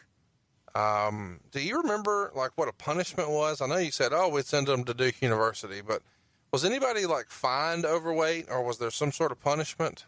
Yes, fines. Guys, guys through the years have been fined when they've been asked to hit a certain weight and asked to lose weight, and if they don't hit it, they're fined. Yes. Give me an idea though. Like, I know you're going to be very annoyed. How much is a fine?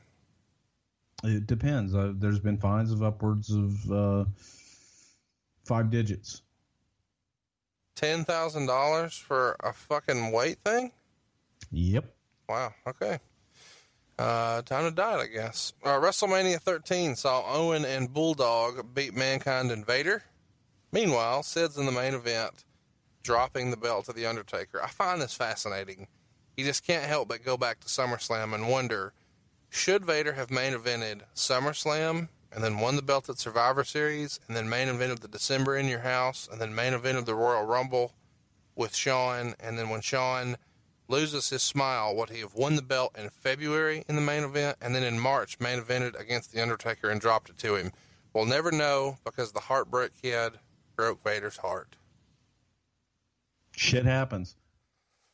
Uh, I'm curious about this. Uh, in March, uh, it was announced that AAA uh, had signed Vader, Mankind, and Undertaker for their Triple Mania show. And uh, this is probably a little bit of a talent exchange that you guys were doing because they were all over the Royal Rumble that year.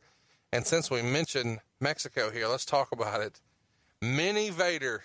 Whose idea was that, and what did Vader think about it? Was that a rib? Vader was probably the only guy that really hated it. And the mini Vader was mini Vader and mini uh, mankind, Mankind. Both of them were great. They were great. The mini Vader looked just like a mini Vader. He shaved his head like Vader, the whole nine yards. And the whole idea behind it was the idea was uh, Antonio Pena with AAA. And he asked, okay, we're doing this talent exchange and what have you, and explained the the whole minis in Mexico, and they would have like Mascarita Sagrada, and then they would have Mascarita Sagrada Junior, which would be a mini, uh, a small person. And since we were doing talent trades and doing stuff, he asked if they could do something with some of our characters. And this was the experiment. So, yeah, let's try it out. And personally, I loved it. I thought it was great. I mean, to me, it was hilarious. It was entertaining. The audience loved it. And, um, but Leon was about the only guy that I remember that did not like it at all. Uh, there was even a mini Goldust at one point, which was kind yeah, of yeah. the mini Goldust was great. I'm a big fan of the Mini Vader. I think Mini Vader is my favorite mini of all the minis. Feels like yeah, mini. Yeah, feels like a rib though. I mean, but then again, dumping a whole tray of food on a guy, not a rib. um, it's a spot. Vader was that's a great shirt. It's not a rib, it's a spot. Uh, Vader was supposed to headline in your house Taker's Revenge against the Undertaker for the title, but uh, he had a deep knee bruise that needed to be drained, so he opted to rest it. So they switched that out for Mankind in the main event. So you said a minute ago it was always something. Does Vader take himself out of the main event here? And say, "Oh, my knees hurting, guys." Well, here's here's here's the deal. When you have someone that, that is always injured and you put them in spots, do you want to bank on them? No. So that's that's kind of the issue. So Vader, and so Vader if he's it, complaining about being injured, how can he work? I understand. So y'all just thought you'd be proactive and made a switch. Exactly. October 6th Raw. This is something I've always wanted to talk about. Never knew when we could. Here it is. Ken Shamrock beats Vernon White via tap out from real punches that opened Vernon up. He's an old pancrase fighter. Uh, Vernon needed nine stitches to close it. And the camera shot away from the blood, and this has been edited since. It's on the WWE Network or it's on WWE's YouTube. I saw it somewhere, and it's been edited.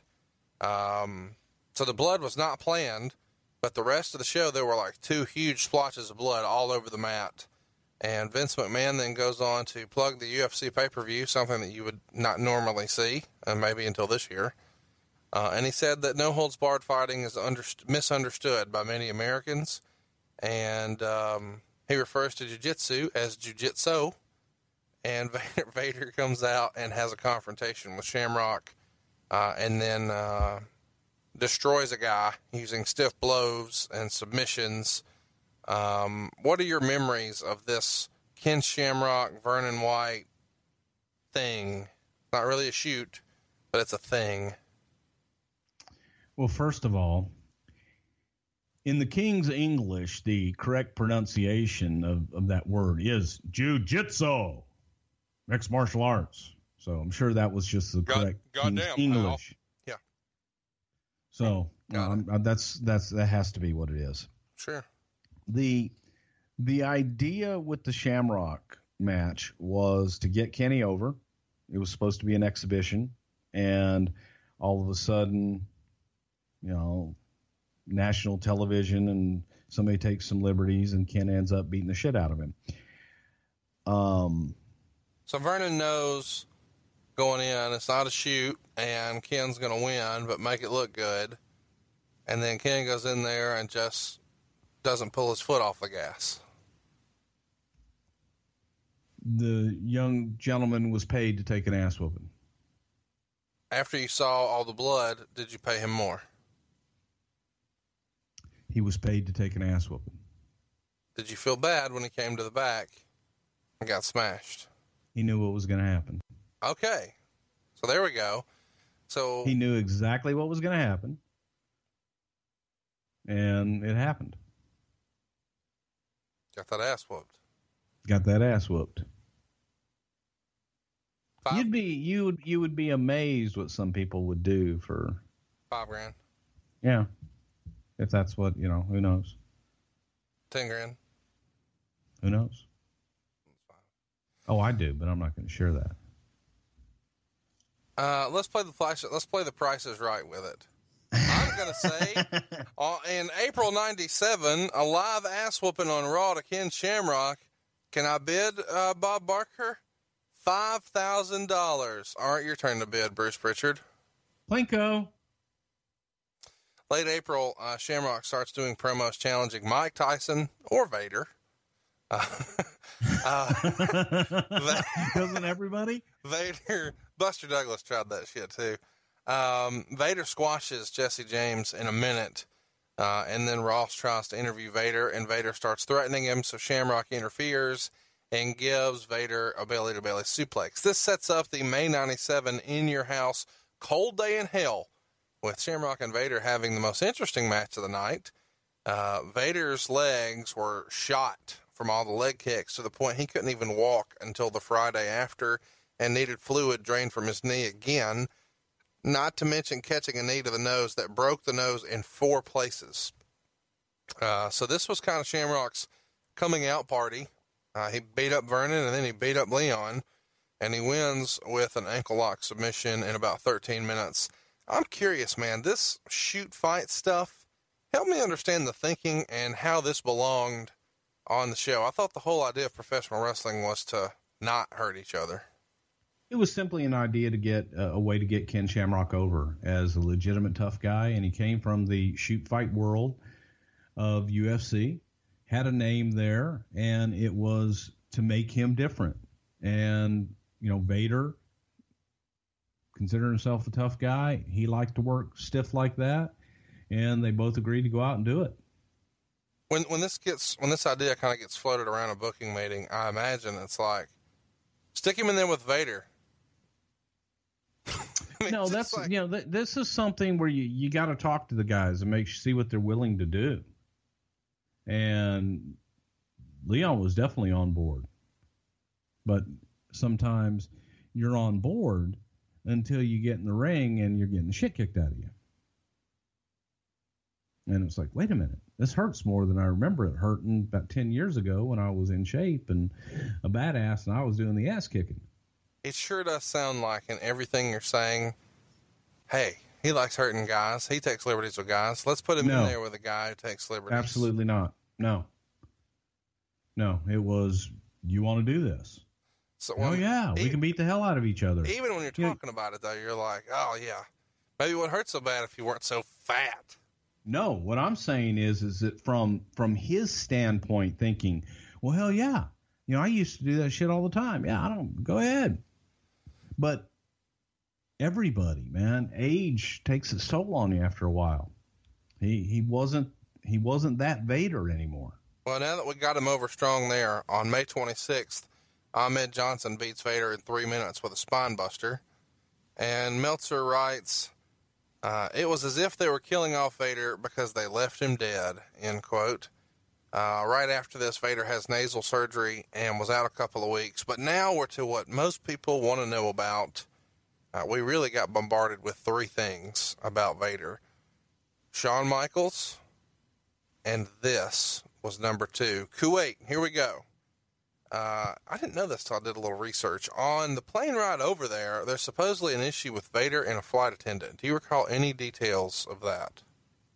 I don't recall the details. I remember the the general um, incident, but I, I, don't have any details. But uh, Loverboy Leon. He, oh, here we go. He earned that nickname because Leon liked the ladies. Uh, did he touch someone inappropriately? Did he pull that rascal out? What did he do? I don't know. I I, I honestly do, do, not know. I don't remember. I know there. I remember because you bring it up that there was a, an issue there, and what'd you, you do? Know, there were Did you have to... several issues over the years with with Leon and liking the ladies. That uh, he he fancied himself a ladies' man, and and people would complain. Leon. And people would complain. Yeah, there were complaints on him. Yeah. So this thing in this flight attendant situation does Vince have to write a check to make this go away? Vince didn't know. They didn't sue Vince. Oh. I don't even oh. know if they sued anybody, but they I don't I don't remember them going after Vince per se. It wasn't Okay, well, there's an incident. What does that mean? The police are involved. Someone files a complaint. Someone sues. I don't know. You brought it up. You just said you but. I, I remember. No, I, I just remember there was a complaint against against him at, at some point there. What, so what's what does Vince say? It may. I mean, it could have been an advance. It could have been, you know, might have touched him inappropriate. I do not know. I don't remember. Pretend. Okay, I'm gonna be. Who would have been the person to tell Vince that this happened? Probably, however, we were informed of it. Maybe an agent. Maybe whoever the complaint was made to. Okay, I'm gonna pretend. I'm gonna pretend that I am uh, Pat Patterson. No, I don't. I can't do an accent. Okay, I'm a fucking agent, and I'm going to tell you, Vince McMahon, this complaint has just come down, and I need you to kind of freestyle what you think Vince's reaction would have been. Oh, Mr. McMahon, we've had a complaint. Uh, old lover boy Leon's done it again. Damn Kuwaiti uh, uh, airplane attendant, flight attendant, done got a little handsy with her. What would you like for me to do, Mr. McMahon? God damn it, what the hell did he do? Well, I think it was use of a foreign object. Did you see it? It was smelly. Well, god damn, of course it was. What do you want me to do, Mr. McMahon? Find out what the hell happened is his problem. Should I go get some of those secret checks we used in the steroid era? I didn't touch her. I forgot. That was for McMahon's Millions. I'm going to get your coffee now, sir. Make it black. Like that last chick we had to pay off for you? you're fucking brutal, man. What? No, I'm just freestyling. That's what that yeah, was. Yeah, you're fucking brutal. Okay on April 11th. And none of that ever happened. No, no, it's just oh my gosh, we just made that up. We just freestyled all that. It's all make believe. Everybody, all of our listeners are thinking, "Oh my god, that was just inside shit." Did no, it wasn't. It, was, it will it will be reported in your little bitch boys column. I was 15 when this happened. This I had no happened. inside knowledge. Yeah. Uh, your bitch boy doesn't have any inside knowledge. He just makes shit up too. So I mean, why wait, the fuck wait. does it How matter if he have inside knowledge? When I said that there was an incident, and you said there was. So there may have been. Yeah. Okay. On April 11th, Undertaker and Vader are promoting the WWF shows in Kuwait with the popular Kuwaiti morning show host, uh, Bassem Al Othman. Allegedly, the questions that were to be asked were gone over ahead of time, and the question as to whether or not wrestling was fake was on the list. Dave Hebner has accompanied the guys there as the WWF liaison and denied that the guys or anyone agreed to a fake question but did say it was at the bottom of the list of questions they received. They just never got that far because it was the last question on the list. Well, of course, this guy leads with that question and asks it very early on. Um, the WWF would say that an English speaking producer there told the wrestlers to, quote, ham it up. And The Undertaker answered this question that it was entertainment, but the injuries were very real. Uh, Vader then responds kind of calmly that he's not as diplomatic and then grabs the guy, starts shaking him, and saying the question is bullshit before shoving the guy down over some chairs. And there's like a table and a plant that's turned over in the process. They go to commercial, and when they come back, both Vader and the host are gone. And the host wasn't on the show again. And then, of course, the TV uh, folks called the police. Uh, so Vader was arrested for assault and his conduct because you can't swear on television there. So I know you don't remember in particular, but in this era, who would have been the person to set these type of interviews up? A local promoter? Or yeah, probably someone in the local market, whoever was promoting the shows. But and and I I unfortunately got a lot of information on this. The guys did know that question was coming, and Undertaker told everyone he would handle it. Just let him handle it. Just don't answer it. Don't remark. Just let him handle it. The guys were told not to touch anybody and, you know, obviously no cussing, no kind of language like that. And especially when you're in a, you're in a foreign land, you're a guest. Right. So you, you act appropriately and accordingly. And, there there probably was a time, not probably, there was a time in the business that you would handle that question in that way. You know, it, it's funny when you look back on it because the business has always been entertainment. And guys would get insulted and offended when someone would ask them, Well, isn't this entertainment? Most of the time they would use the word fake. The business is not fake. I hate that word. It's not fake, it's entertainment. And they're highly trained athletes. The shit they do hurts. And not just any Yahoo can go in and do what they do. So it is offensive when someone calls you a fake. But when it's your business and you get hit with you, you do you get hit with it all the time you can either handle it the tactful way and move on and take the uh, interview somewhere else back in the day you would be the bully way and you would i'll show you what's fake you know the the uh uh John God, Stossel. damn, I can't think of his name. John John, Stossel, uh, Dr. D. Dr. D, yeah. You know, you, you can handle it that way. And guys used to like to, I'll show you what's fake. Well, come on, man. Well, it's entertainment. And there was no reason, there was no reason to handle it that way. And, you know, the agent, as you said, was, was Dave Hebner. And, um, I'm sure, I, I'm, I'm sure Dave went over all of that stuff with him. And I know he did because, you know, Taker told me he did. So it's um yeah, we get a phone call. Well, um, who? I mean, who who gets a call? Like, who's the first guy that's called? Does does someone have a straight line to Vince? Probably Vince, yeah. In this instance, it was probably Vince. I think Jerry Brisco was also on the tour as the head agent. So they probably got a hold of Jerry, and Jerry probably got a hold of Vince. I don't know what the chain of command was. But yeah, I got back to Vince, and we had a situation on our hands because they arrested Leon and they placed him under house arrest at his hotel and told him to stay in his room and he couldn't come out.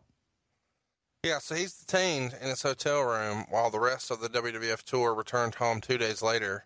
Uh, his hearing was set up for April 22nd. Uh, the incident, as a reminder, happened on the 11th. And this got national coverage and was even on Good Morning America on the 18th, uh, a whole week afterwards. And you guys supposedly sent out a press release on the 14th, so three days later, three days later, uh, and even said that Vince McMahon would be made available for interviews regarding the story, which kind of seemed odd to me. Uh, and the WWF even announced that a press conference would be held on April 25th, uh, allegedly trying to get Vader booked on Good Morning America. Around this time, Bischoff comes out and sees all this and puts it together. And being a wrestling person, everything's work. He called this a hoax, which is what you know mainstream media would know rather than the term work, and claimed that Titan was just recreating the whole John Stossel incident that you just mentioned. Uh, supposedly, USA Today had begun working on a story, even talking to McMahon, but because Bischoff came forward with this, claiming that it was just a publicity stunt, they didn't run the uh, the story because they didn't want to be embarrassed if it wasn't legit. But all the boys on the tour and everybody in the office denies this was a work. Um, but it wasn't pushed immediately, so that kind of tells me that hey, this wasn't really a work. But when did you guys decide, hey, let's run with this? Let's make Vince available. Let's go with it. Let's hold a press conference. Let's send out press releases. It's smart business. I get why it's done that way. But do you remember when you thought, hey, shit, let's try to do something with this? Well, when the media started getting a hold of it and running with it, you know, you try to smooth everything over. You try to make your apologies and do whatever you need to do to, to make things right with everybody involved. And just kind of move on next. And that didn't happen. And they, the announcer, the interviewer, he pushed it. The Kuwaiti government pushed it, and more and more people started learning about it, and it started catching on, and people started reporting on it. So we had to comment on it, and felt that Vince was the best one probably to comment on it. So it was one of those deals. Okay, well, we got the publicity. Uh, no, you know, any publicity is good publicity. So let's go ahead and comment on it and get it out there and make some noise. So maybe when this guy comes back, we might have somebody that people will be interested in seeing.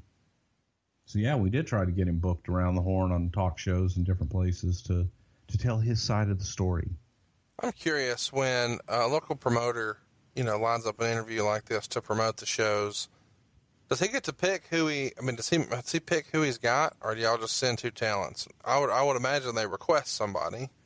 Well, they yeah they always request someone, but we usually send them who we want to send them. Okay. Um, something happened at the hotel, uh, the one where Vader is being detained. He's been there about uh, ten days uh, when, like a more than a dozen cops show up. His lawyer and even the U.S. embassy is involved, uh, and he would later be charged with disorderly conduct and public drunkenness. His story would be that he had had some uh, drinks and then didn't feel well. Went to visit the doctor and the doctor smelled alcohol on his breath, and then chaos ensued. I know you weren't there, but from your your perspective, what really happened with this incident where all these cops and lawyers and the embassy are involved? Well, Leon was under house arrest in the hotel, which meant that he couldn't leave the hotel. And he we would have several calls daily with him asking what the latest was on his developments and and when's he getting out? When's he going to be able to come home? We did have the US embassy involved. We had a lot we had a lot of lawyers involved. We had a lot of people involved in it trying to get him the hell out of the country. And the Kuwaiti government and, and this interviewer was pushing the situation. So I, I don't know what the hell I, I really nobody knows what really happened other than Leon. But you know, he says that, like you said, he said he had a few drinks, wasn't feeling well. Um, having to deal with him during that period, he became very paranoid and, and fearful that they were going to come kidnap him one day and take him away, and we would never hear from Leon ever again. And he was seeing people, and and all these guys were down in the lobby. There were you know ten guys in overcoats. And, um, it's just it just got crazy. It just got crazy. But we did have the embassy involved. We had a lot of lawyers and, and a lot of people working on both sides trying to get him out of the damn country. So you just got drunk and went stupid? I guess. I mean, again, he says, "Well, I, I can't sit here. I can't have a couple drinks," and says he got sick. So I, I really don't. No one knows what truly happened at that point. You know, the he probably went downstairs in, in the bar and probably mouthed off to someone and and they see this guy on TV, big American wrestler who beat up a poor interviewer and they're afraid, oh my God, is he going to beat all of us up? So it's paranoia on all parts. Uh, later, Vince would say that the host of the show asked for a $35,000 cash settlement to drop the charges, but then the guy just disappeared, or at least that's Vince's story. Uh, some of the boys called BS on that and said that Vince made an offer, but the host was doing very well for himself and turned it down. Um, it's worth mentioning all this happens over a religious holiday where the courts are shut down, so that kind of just stretches it out a little more. So Vader's just sitting there. When did you first hear about some sort of idea of hey, let's just give the dude some money and make it go away. Well, that's always a consideration in situations like this. It's it's okay when someone wants to make that big of a deal out of it. Usually, they're looking for a payday. So I was like, what what will make this go away? It's business. So uh, I don't know what the guy asked for if he asked for anything, but I'm sure there was negotiation. They're saying, hey, what would make what would make this go away?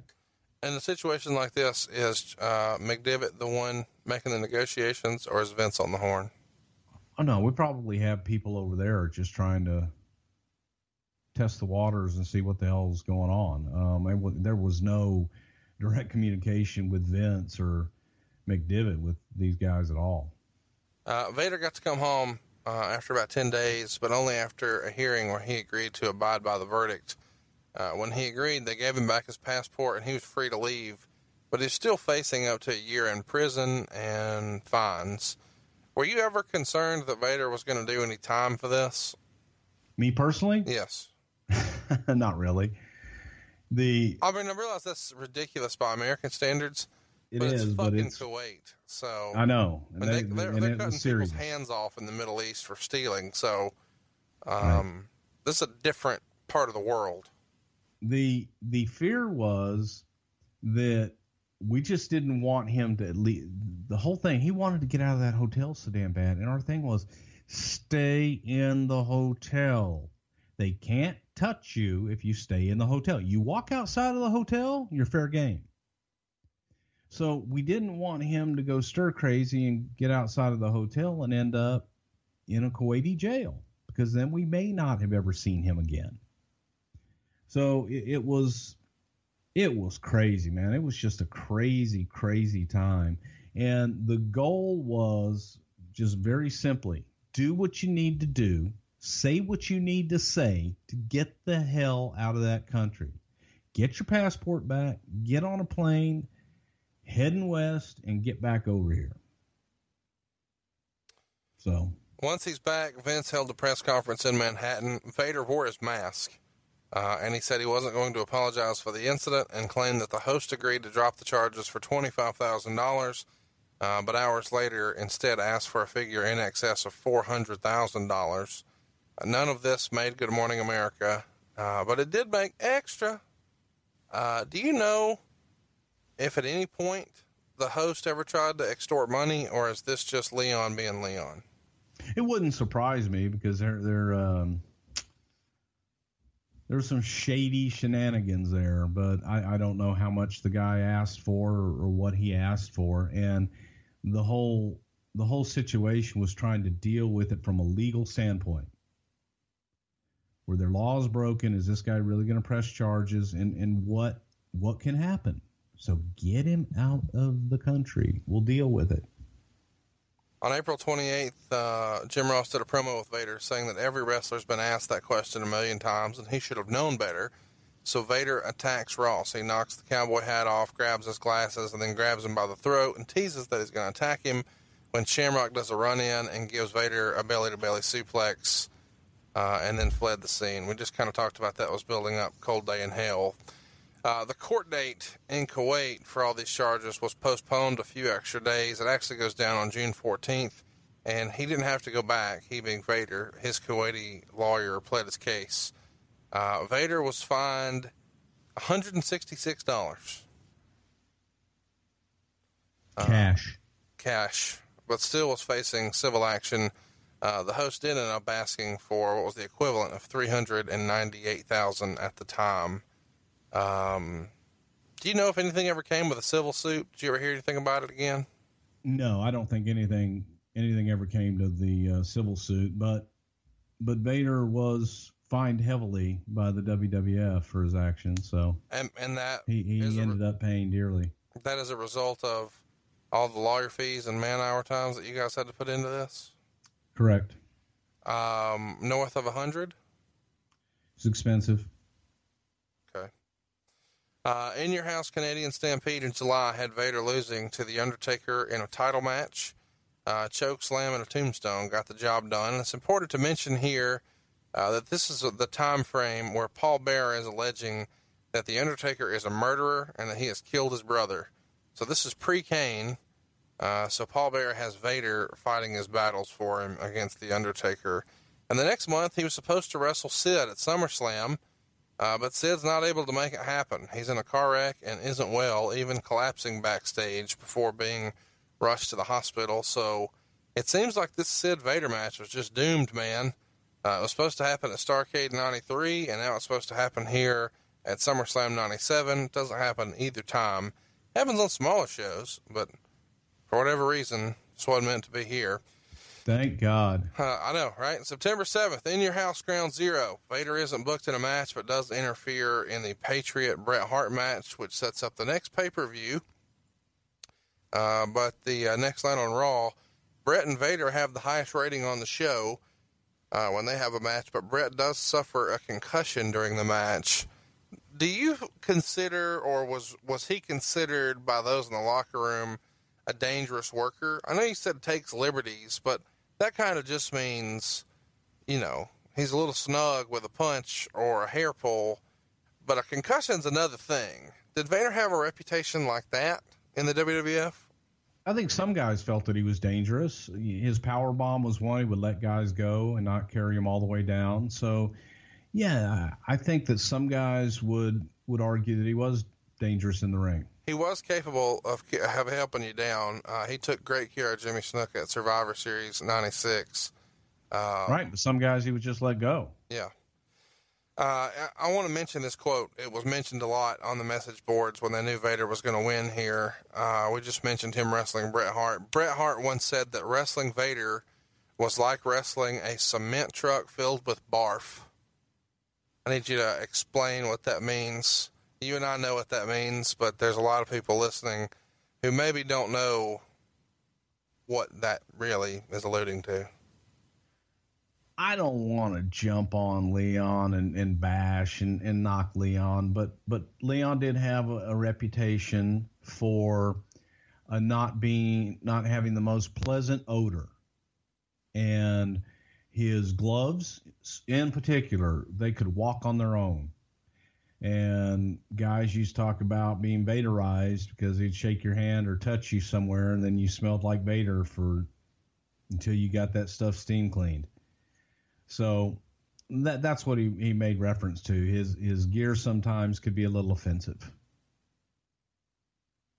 Well, you said that's, last, good, that's a good analogy. Uh, yeah, a cement truck of barf. Yeah. You said um, last week when you were kind of promoting this on the poll. What about Vader made him the most feared man in the locker room? That would be it. That he would touch you, and you would get, yeah, you would get Vader on you. Um, and Leon liked to hug people too, and then it was, and, and, people would like run. Oh my God, no, no, God! Did you ever see the You ever see the Seinfeld episode where Jerry goes and the ballet parks his car, and yeah. the ballet has bo, and he can't get rid of the bo smell in the car? Yep. It's the same kind of thing with Vader at times. You um do you ever have to have a conversation with Vader about this particular situation? I have, yes. Asked him to um, to clean his gear, maybe a little bit better a little more often, maybe invest in some new gear. And um, yeah, that's a tough conversation to have, but that's one of those again that in the position I was that you had to do. Somebody's got to talk to him, pal. Tell him he stinks. My Which gosh. I'm not going to do that. Okay.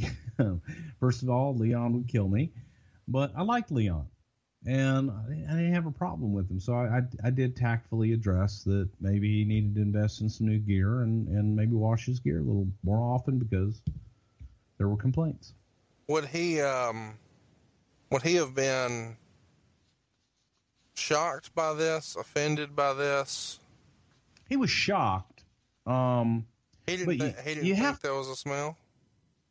No, but again, I you know it's it's he's around it all the time. Maybe he didn't notice it, but you also have to take into consideration the man Leon White, who deep down is a teddy bear. Right.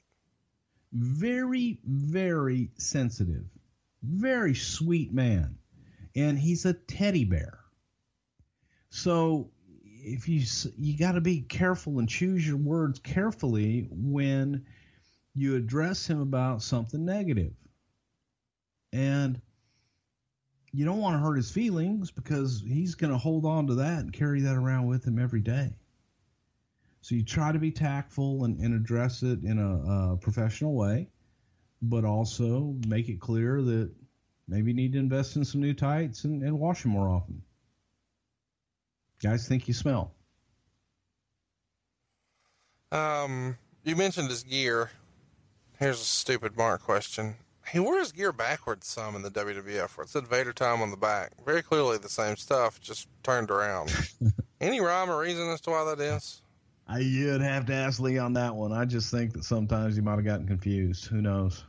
I wondered if it was, you know, kind of like how some guys wear their underwear inside out because, hey, that sounds plain. Pat Patterson probably could have helped him out with that. Oh, you do the the yellow in the front and the brown in the back. It's easy. That's how Pat knows which way the underwears goes. And he doesn't. It's not underwear. It's underwears. Ah, he's got the underwears on wrong. This is the best podcast. So, so here's so of here's podcasts. so here's also a little bit of trivia. Anytime that you ever see Pat Patterson and his tiny whiteys on WWE, WWF television, he will have a yellow stain in the front and a brown stain in the back. Even if there wasn't one, there will be one. Oh, if he's going to be on TV in his tidy whities, there will be a yellow stain in the front and a brown stain in the back. By him or by Of course. okay. So he that was his gimmick. Yes. Uh, in September, the WWF does their first ever UK only pay per view. It's called One Night Only, and Vader beats Owen Hart in that. Also, in late September, FMW He was getting back. To, he was getting back at Owen for the tray full of food. there you drink. go. There you go. Uh, late September, FMW has a Kawasaki Stadium show, and Ken Shamrock and Vader are there working an old UWFI style work shoot with lots of stiff punches and stuff. Uh, and then the match is cut short when Shamrock starts coughing up blood. And apparently, Vader hyperextended his elbow and broke his nose again in this match. Uh, you were there for this, and even ringside checking on Shamrock when he started coughing up blood. Uh, Vader was screaming to get a doctor to the ring, and the ref stopped the match after about seven minutes. Uh, Onita allegedly paid a hundred grand to get this match, and they called it an Ultimate Rules match as like a nod or maybe a ripoff of the UFC. Why and how does this happen? Where you guys let two of your guys work a show for Onita and shit on this hundred thousand dollar number? Well, I'll tell you how we let them do it because they paid a lot of money for it. so, you know, goddamn, you want a match? Okay, it's going to cost X amount. You throw out a ridiculous number, and they pay a ridiculous number. Why the hell not? And we controlled the match. It was two of our guys.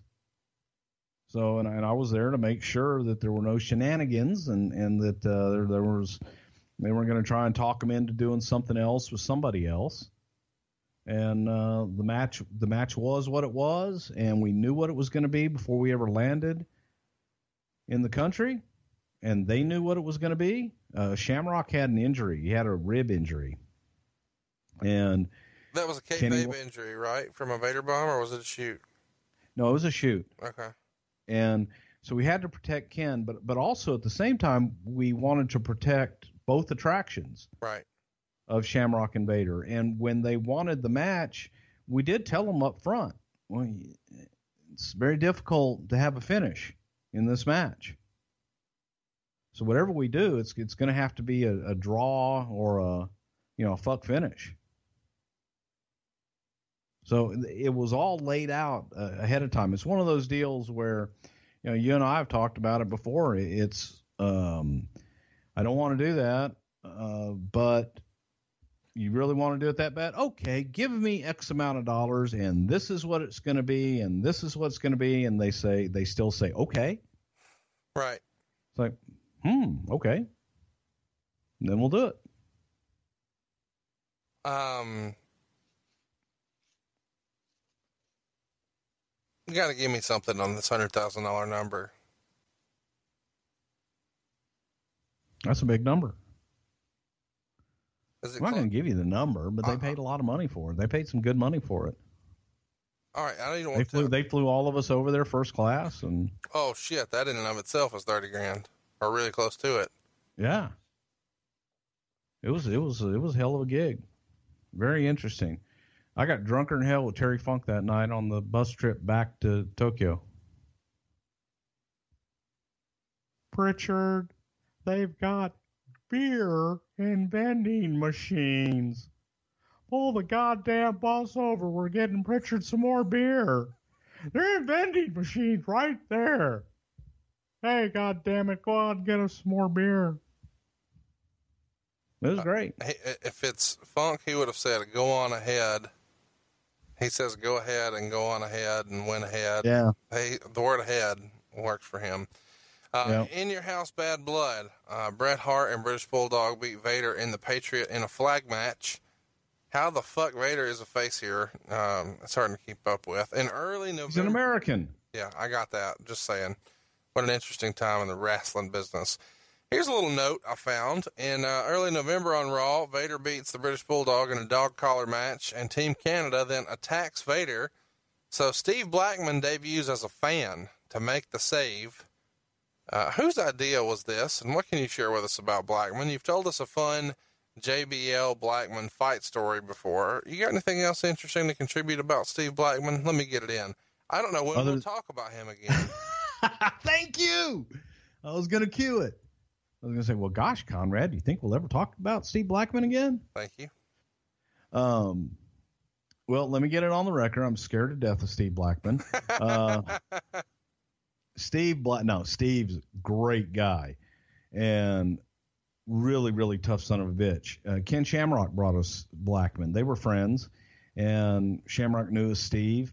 He was from Pennsylvania, uh, karate guy, just a all around badass, but also had worked a little bit. And we brought him in, do something with him, and just kind of was what it was. A new a new character that had never been seen before that we could call our own. Uh, the night you guys screwed Bret, it was reported that, quote, Hey, hey, hey, who screwed Bret? Bret screwed Bret. Uh, Meltzer writes, quote, before the show started, both Vader with his Japanese experience and Davy Boy Smith told Hart to watch himself. He was warned not to lay down and not to allow himself to be put in a compromising position. He was told to kick out at one, not two, and to not allow himself into any submission holds, end quote. So supposedly, Bret had offered to drop the belt to Vader as a solution, uh, but you guys poo pooed it.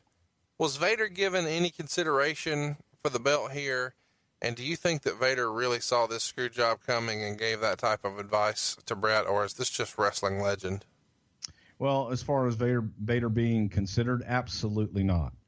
The, the no, he wasn't, and it wouldn't surprise. No, it wouldn't surprise me at all for a lot of guys probably to be giving Bret for that kind of talk to be going on before that match. That that doesn't surprise me at all, because Bret was uneasy about it because Bret had hemmed and hawed about the finish for the entire week beforehand. So, you know, Bret stirred all that up. So, yeah, it wouldn't surprise me at all for guys to be giving him that advice. Uh, on November 11th in Ontario, Vader was supposed to wrestle Goldust, who showed up wearing pantyhose and said he was injured, so he hit Vader on the head with a hammer. This is where we are in wrestling at the time. Uh, I'm curious about this. This jumped out at me. Why was George the Animal Steel booked to be in Vader's corner for a house show at MSG against Hunter Hearst Helmsley? Does that not seem like the most random? Let me read that again. I mean, it sounds confusing even to say. George the Animal Steel was advertised as being in Vader's corner at a house show at Madison Square Garden against Hunter Hearst Helmsley. What's what's up, what's up with that? God damn. Um, because George the Animal Steel was a big name in New York and put him on the card, get him out there, nice appearance. That's all. Attraction. George the Animal Steel was a big attraction. That's it. Little bonus for the fans. On November But I got, I got, hang on, hang on, hang on. I got another little thing uh, for everybody. You talked about Goldust and the hammer and all that good stuff. this was maybe one of the first times that we ever used like a gimmick gimmick Oh, okay. where So it where wasn't, it it wasn't a shoot a- hammer. It was a it was a gimmick. it was a stunt hammer, yeah. Like made out of uh, soft rubber. So a stunt hammer is different from a stunt cock. For those of you uh, Exactly. familiar with Yes. Orgazmo, Or a con anyway. Cockosaurus. Yes. So it was a stunt hammer and it was it was soft so that you could hit someone with Oh it. but you also had to control it. Okay? And you also have to not don't throw the damn thing for a couple reasons because if it bounce, you know, it's very bouncy and you didn't want it going out in the crowd and someone get the hammer and bend it in half and go, oh, look at this shit. Um so after everything was done and, and all this stuff, and Vader gets up and steps on the goddamn hammer. And there's the shot. You see the, the, the handheld camera basically at mat level, and you see the shot of Leon stepping on the hammer, and the hammer just goes squish. So a little bit of trivia there. Go I'll have to go back and watch that. that. I appreciate yeah. that. Uh, they, they may have edited it out by now, but that was one of those things like, God damn. November 11th is what you need to be looking for, 1997. Uh, November 24th in North Carolina, uh, where Vader main evented once against uh, Ric Flair at Starcade. Seems like a long time ago. Here we go. Goldust comes out in a wheelchair and says that he's now quadriplegic, and he has a nurse with him called Nurse Goodbody. Uh, Vader came out and attacked Goldust and the nurse, who turned out to be Luna Vachon. Who'd have thought? Uh, she threw alcohol in his eyes, and actually it took a couple of tries because she missed the first time. But she did manage to injure the eye, so he wore an eye patch for his main event match later in the show, where he lost to Shawn Michaels in under three minutes. Uh, after the match, Jim Neidhart and Triple H took turns beating him uh, until he fell out of the ring, and then Triple H threw coffee in his good eye, and Shawn hit two super kicks. Uh, where were the shovels? You know, um, I wasn't doing uh, extensive creative at this time, and this this would have been Vince Russo.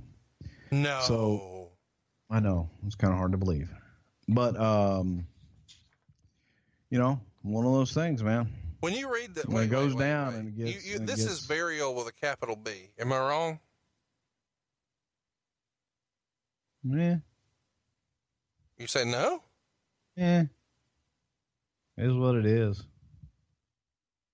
you know, we're supposed to have an opinion on this fucking thing. That's why people listen. They don't listen. Well, you, you know what? I, I mean, yeah, it's one. It's one of those things that uh, kind of when you're on the shit list and people tend to shit all over you. So yeah, he was getting shit on here. Thank you. In December '97, there's talks with SEG. This is the outfit who owns the UFC. This is pre Zuffa. Remember, this is '97.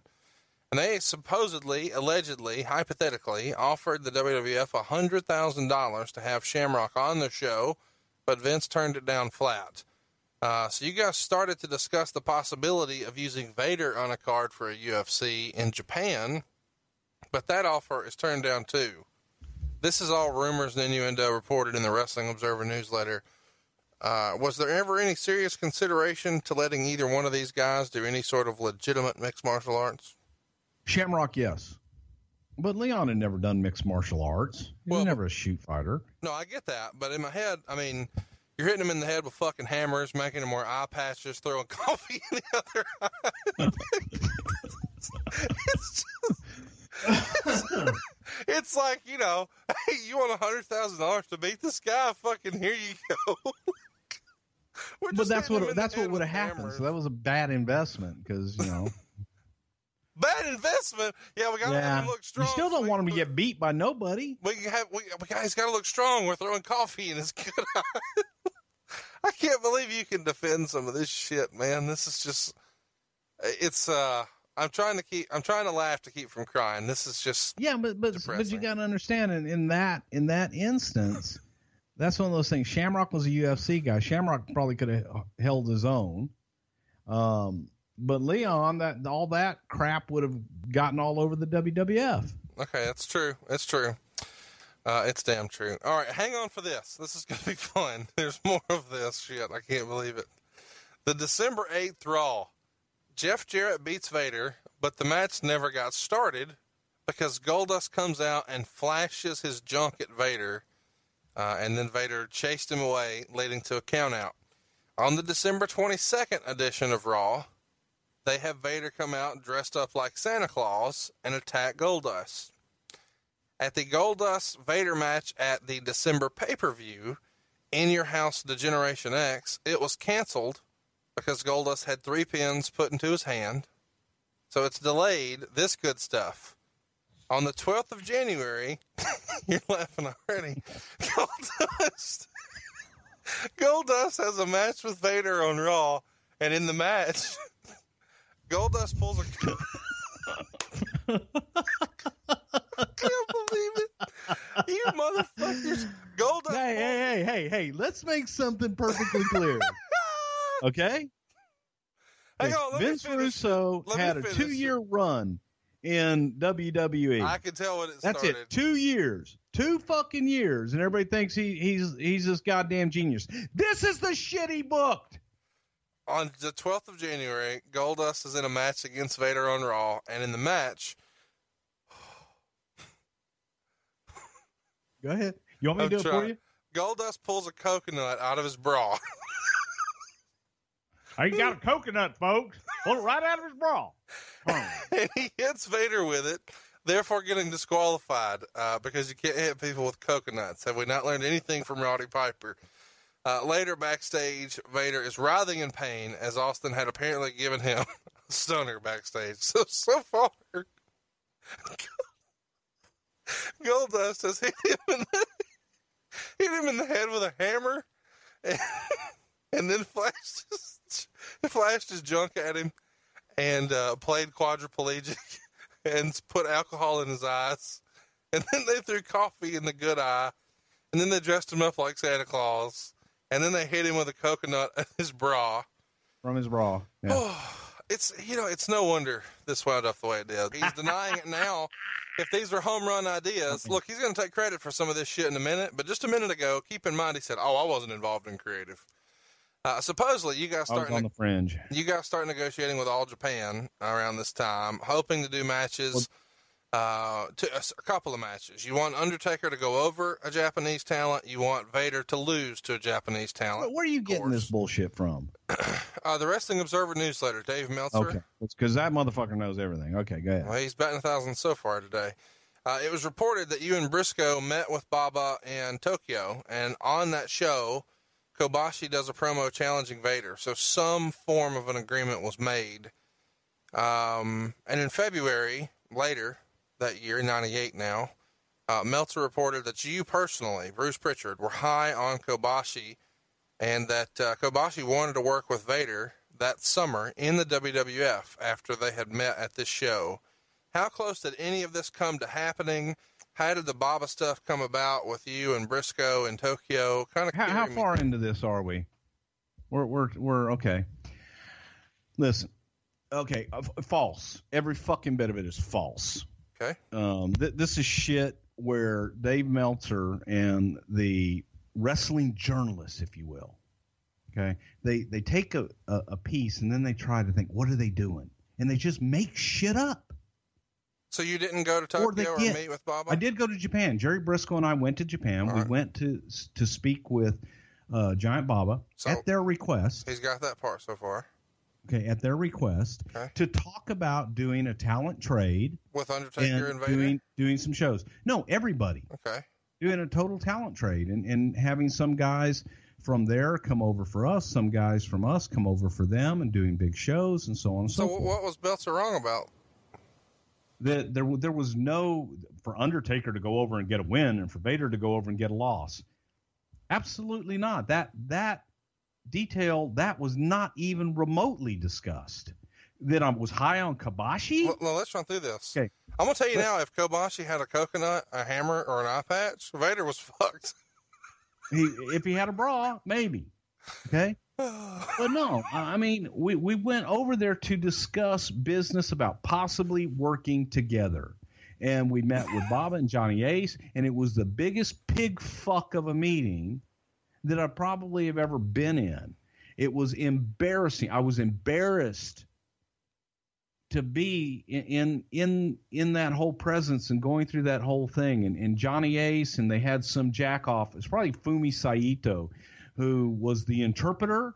Now get this, okay? Giant Baba, big star, huge star, the promoter, the owner of All Japan Pro Wrestling. He was like a god over there. He and Antonio Inoki. So Baba, for years, he brought over American talent, a top American talent, you know, discussed their deals with Baba and, and so on and so forth. Jack Briscoe went over and did a deal with Baba for a huge sum of money for Jack to drop the title for five days in mm-hmm. Japan, and then Baba drops it back to Jack at the mm-hmm. end of the tour. Mm-hmm. Okay? Jerry Brisco had gone over and worked for Baba for many, many times over the years. Now we go to meet with Baba? And this son of a bitch needs a fucking interpreter? Sat there and kayfabed us. I don't, I don't speak English. You got to have an interpreter. Had Johnny Ace and this guy Fumi Saito there, and they're interpreting for Baba. And Brisco's getting frustrated as hell because he's done business with Bob over the years. In English. Brisco don't speak Japanese. So they're they're talking and they're just they're asking us what we're looking for. We're telling them what we're looking for as far as dollar amounts to do bring talent over and do some things. And they're they want they want Undertaker, they want Shawn Michaels, they want The Rock, they want uh, Stone Cold Steve Austin, they want all the top guys. They don't want to give up anything for it, nor do they want to pay for it. Now we had just had a situation where there was a very small Japanese company that paid a handsome sum for The Undertaker, Chris Candido, and Sunny. FMW? Uh, no, ta- uh, Michinoku. Oh, okay. Yeah. And they, I mean, uh, uh no, I, I, take that back. It was Sasuke. It was Sasuke's group, but that was Michinoku Pro. It yeah. was. Yeah, yeah, yeah. And uh, so they had just paid a sum of money that was that was great, very good business deal for us. And Baba's basically offering less than that, but he wants Taker, Austin, Rock, Shawn. um, just go down the list. He wants everybody for less than that. And I, I, I laughed in his face. Brisco, the, and, and, and oh, and this Fumi Saito, who's who's in charge of one of the magazines over there. I don't know if he's in charge. He, he's a, a, a writer, journalist, Japanese journalist, and he's telling us that well, when we're talking about Undertaker and we're talking about uh, Austin and Rock and so on and so forth, he says no one knows who those guys are over here. Mm. Mm. So we're we're like going. You asked us to come over and meet about possibly working together. Now we're here. They stick us at a hotel, the Capitol Hotel, way the hell off the main drag. They keep their talent away from us. They don't. They they sit us in the crowd. They don't even want us in the dressing room. And totally kayfabe us. And we're sitting there, and Jerry Brisco gets so damn frustrated, he finally takes the talent sheet and says, Well, if you don't know any of these guys, what the hell are we doing here?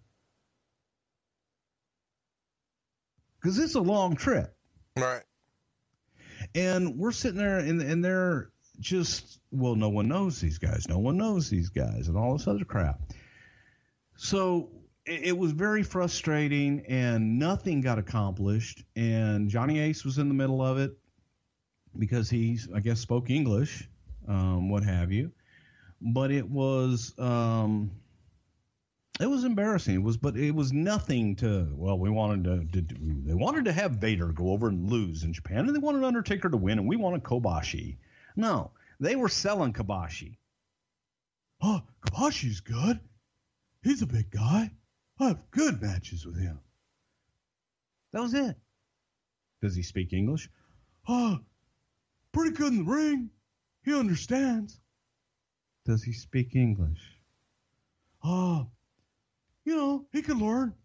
But it, no, complete horseshit. Fabricated every fucking bit of it.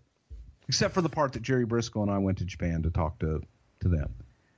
All right. It was at their request. It was a talent exchange. It was to potentially do business together.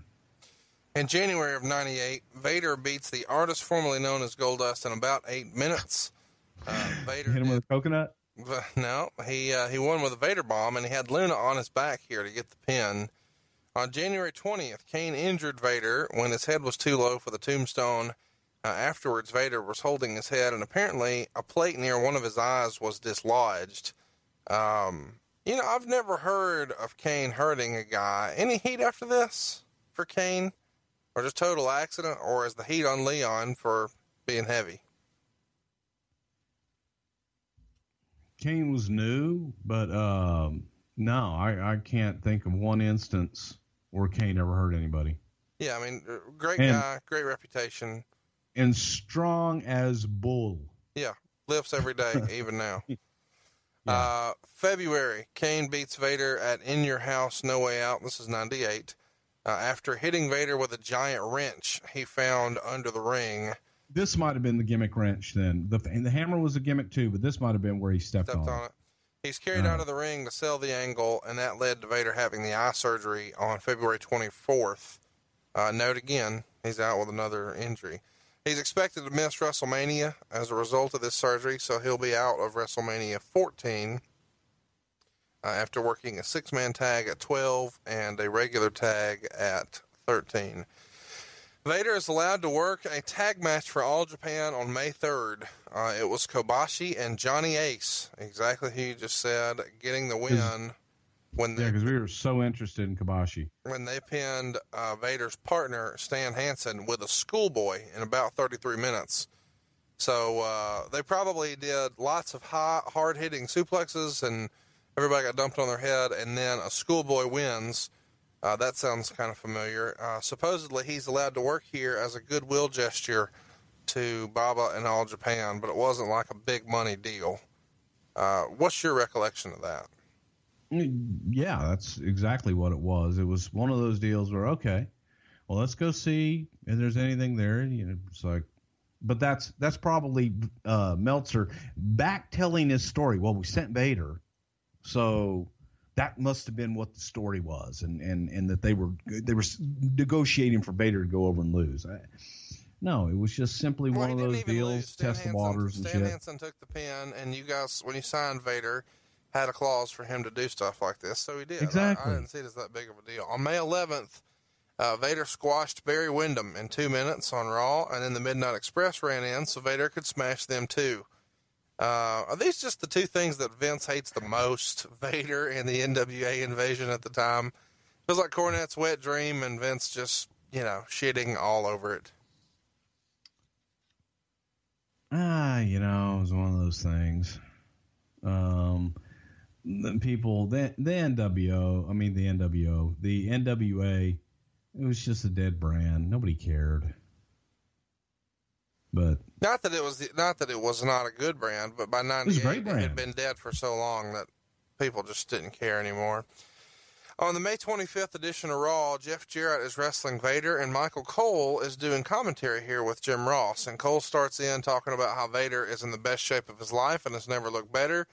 Uh, but then Jim Ross pipes up that he begs to differ, and that Vader does not look like he's in tip-top condition, unlike Kane, who is lean and mean and ready to go. Uh, and he says that Vader is at 400 pounds. This has to be a Vince line, right? Where Vince is saying, you know, crap well, I'm sure it. that Vince, I'm sure Vince probably gave the commentators their bullet points for that. But, but again, let's go back to, to the journalist, the wrestling journalist. How did they report that match in the commentary? Uh, they got it wrong. But, but how did they paint it? They painted it uh, Uh, they much more colorfully. Miss, uh, this is unfair, I think, what you're trying to take to task here. But Meltzer did report that um, Vader's belly was bigger than normal or bigger than ever or something like that. He made some sort of reference to he was larger than ever, that Jim Ross said that. But when you go back and watch the tape, that wasn't really what was said. Um, but the general gist of it was accurate, but it was embellished. Heavily embellished. Yeah. I mean, it was so much so embellished. When you watched it, you went, "Oh, hey, wow, that's not what happened."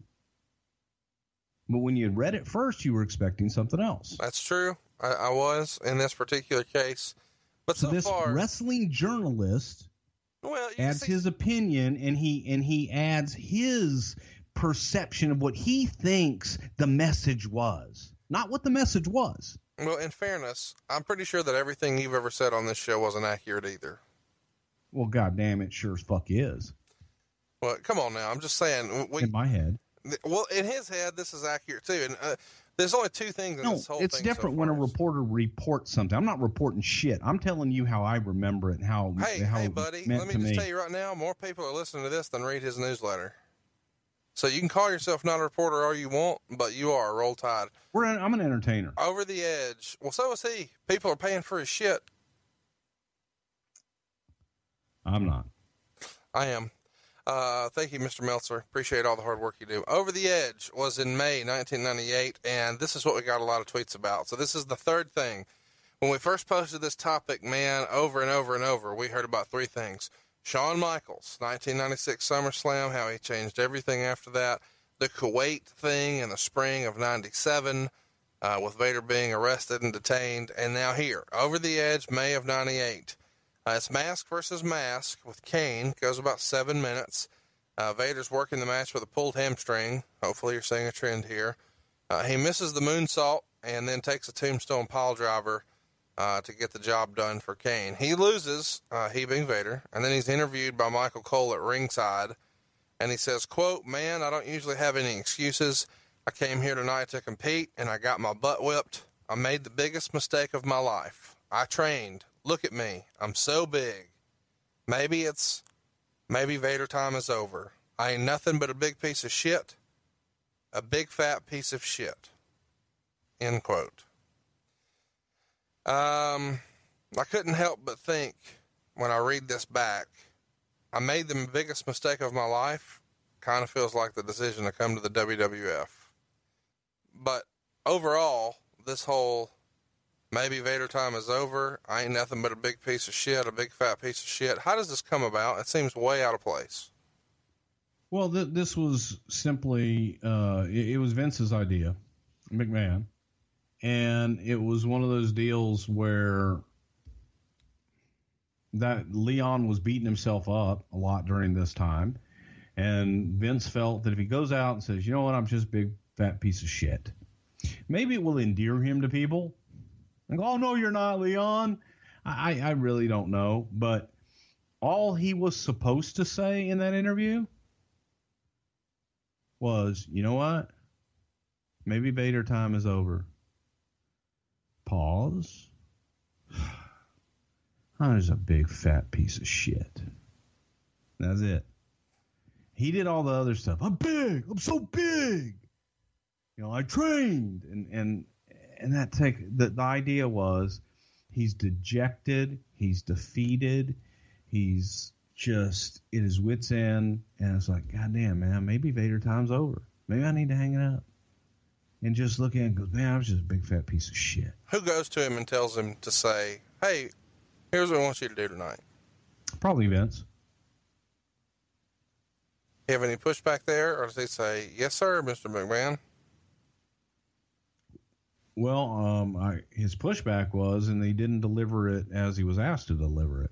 I mean, that's pretty. But it, there was no. That's pretty. No, close. no, it, it's it's really not. When you look at, I trained, I trained so hard.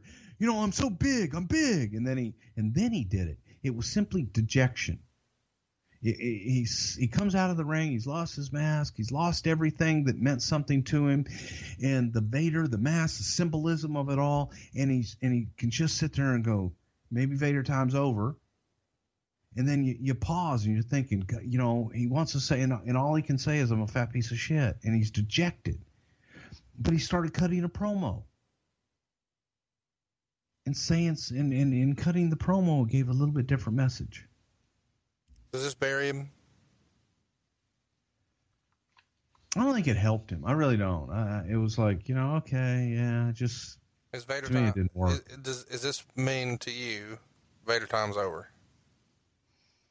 Well, the idea was to try and build him back.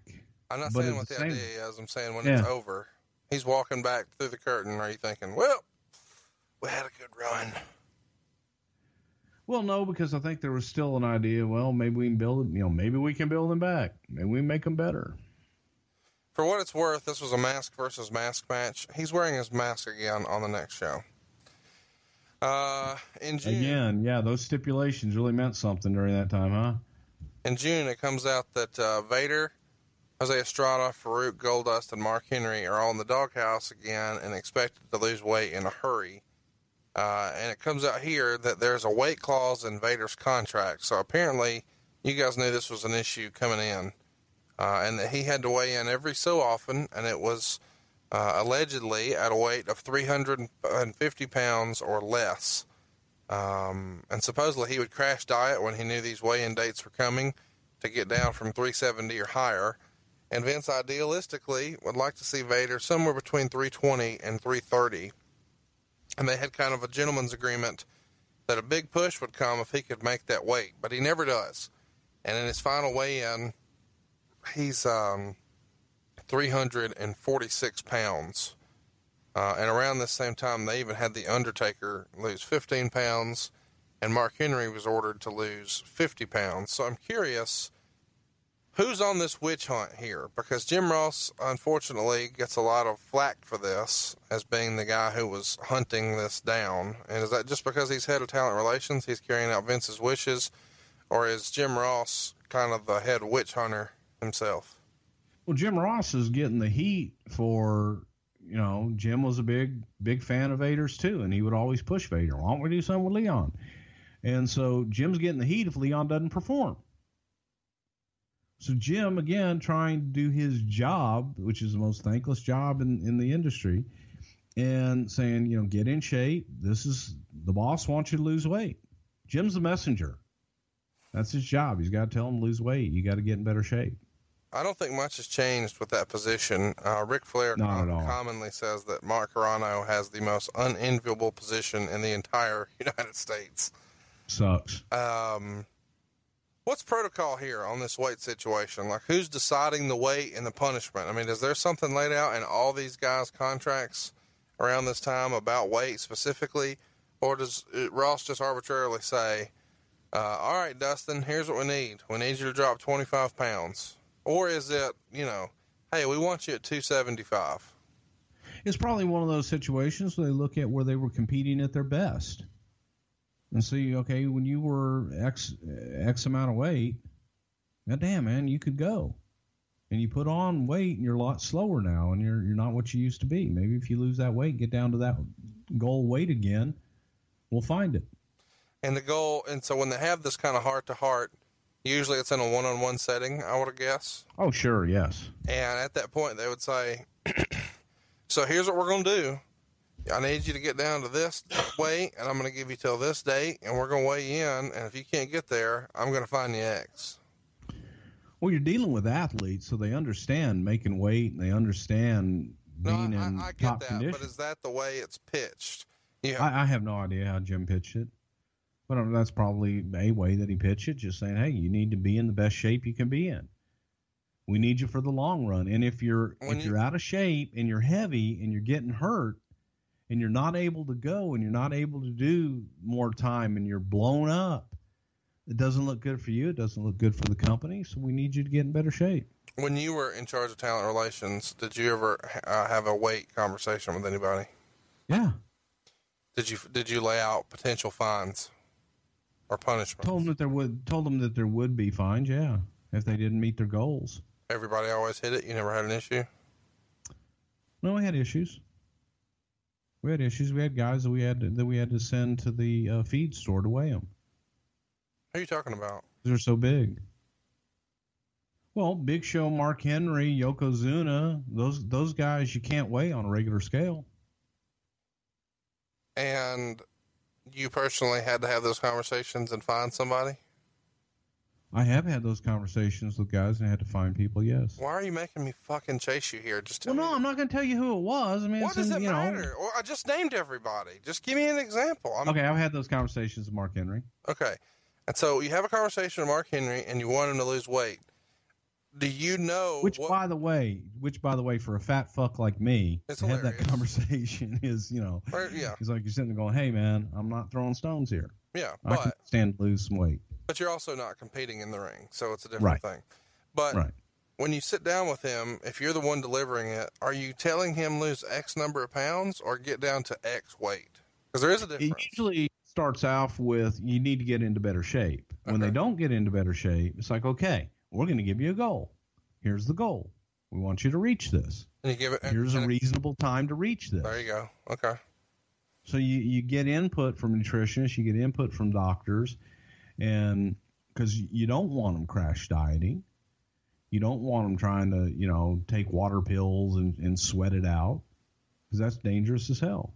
You want them to do it the right way so they can keep the weight off and, and perform. Uh, speaking of the devil, a king of the ring, uh, 98, Mark Henry is arguing with Chyna, and then Vader attacks Henry with a body block, and that causes Vader to fall down himself. This is a little embarrassing. In July, he does a tug of war with Mark Henry and loses, uh, so that sets up the next match. At Fully Loaded in 98, Mark Henry, too, beats Vader, uh, and during the match, Henry even kicks out of the Vader bomb. Meltzer writes, quote, Clearly it's time for Vader to move on, but at this stage of his career, there may be nowhere else left to go. Half a star. Uh, in August, Godfather offered three hoes to Vader for him to just leave, and Vader accepted the hoes, but on his way out, just arbitrarily, Bischoff, uh, not Bischoff, Bart Gunn decides to just knock out Vader uh, for accepting said scantily clad women. Uh, so he's going nowhere fast. Also in August, Bischoff is on Nitro holding a pin and a promo, which is something that bookers used to do back in the day. Uh, and he said he uh, wouldn't let Warrior come to WCW. This is when Warrior's involved in a storyline for WCW. And he has the power to make sure that happens because he ran Vader and Johnny B. Bad right out of the company. So he's still very much competing and talking about Vader. Uh, the Disciples of Apocalypse, the Harris Boys, they beat Bradshaw and Vader in about three minutes when Vader took the pin in a deal where Bradshaw turned on Vader.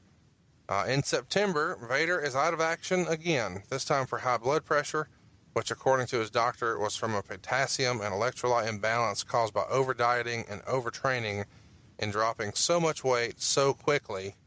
Uh, so when Vader misses dates here, he supposedly goes to the office and asks for a lighter schedule.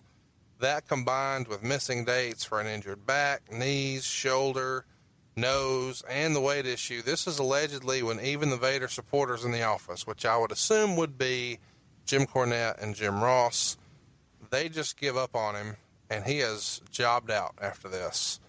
Is this something you remember, Bruce, where there was a conscious decision of, wait, he's out for blood pressure now? Fuck him. Well, it's it's yeah, it's a business decision, and unfortunately, there's just not a lot left to do with him. He wants a lighter schedule, but yet he's saying he has all these issues. So, yeah, and he wanted, you know, and he was complaining and, and wanted out. So, okay, we'll do a conditional release and we'll let you out.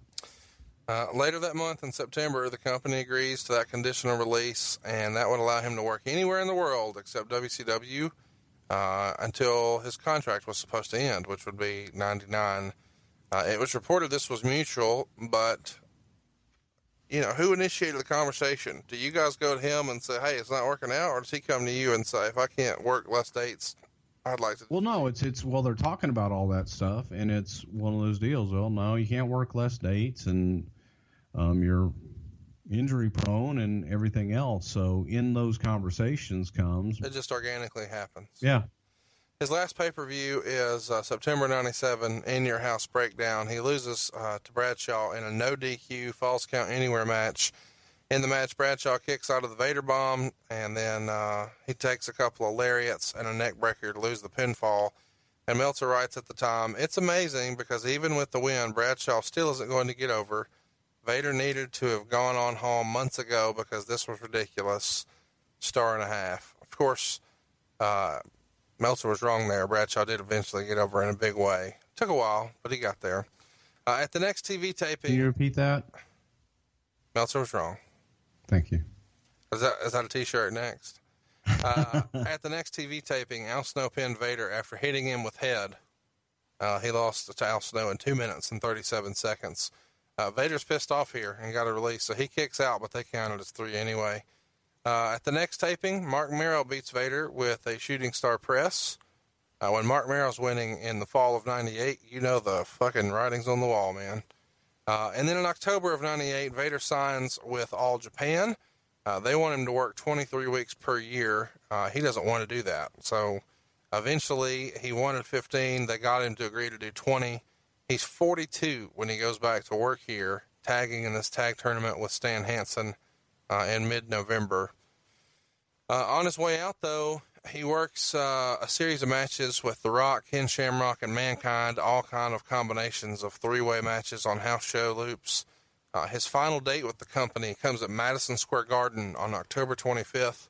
He loses a three-way match here with Mankind and Shamrock, where he doesn't have to lose. Mankind puts Socko on Shamrock.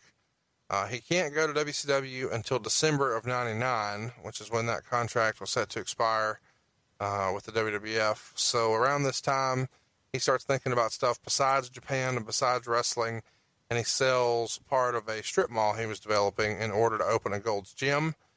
Uh, later that year, in November, there's rumors that Paul Heyman tried to bring him in for uh, November to Remember in New Orleans, but Vader turned it down on advice from Stan Hansen, who thought it might not be a good idea politically for him to do that.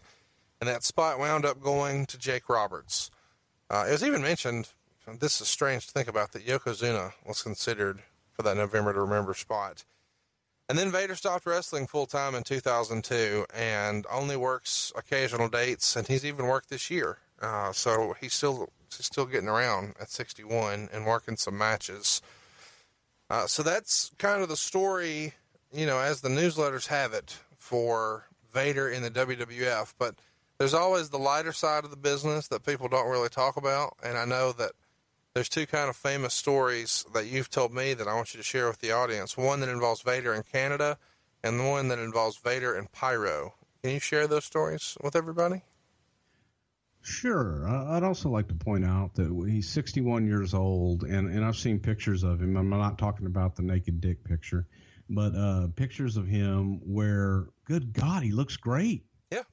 And you know, to, to hear the news that of the issues he's going through is is crazy because he did lose a lot of weight. He got himself in great shape, and um, I hope he fights through it. But the the the issue in Canada, there are guys who have had issues in the states or in other countries, and getting in, you can get into third world countries and and places all over the world, pretty much any place in the world easier than you can than to cross the border going into Canada. I mean, it's it's crazy what you have to do to get into Canada. And if you don't have a squeaky clean record, like if you jaywalked when you were 14 years old in uh, uh, Sheboygan, Michigan, at uh, 3:30 in the morning, and that's on your record somewhere, you ain't getting into Canada. I thought it was Sheboygan, And- Wisconsin. Is there a Sheboygan, Michigan, or is that a rib? I just, man, I just picked. I just, I don't know. I'm just giving a hypothetical I'm here. just fucking with you. Continue. There you go. Okay. Is it? What is it? I don't know. Whatever. So uh, Leon had had one of those issues, and when you have one of those issues, you can get what is called a minister's permit from the prime minister there in Canada, and and you apply for it, and a lawyer applies for it, and it costs, you know, a thousand dollars or so, and you can come into the country.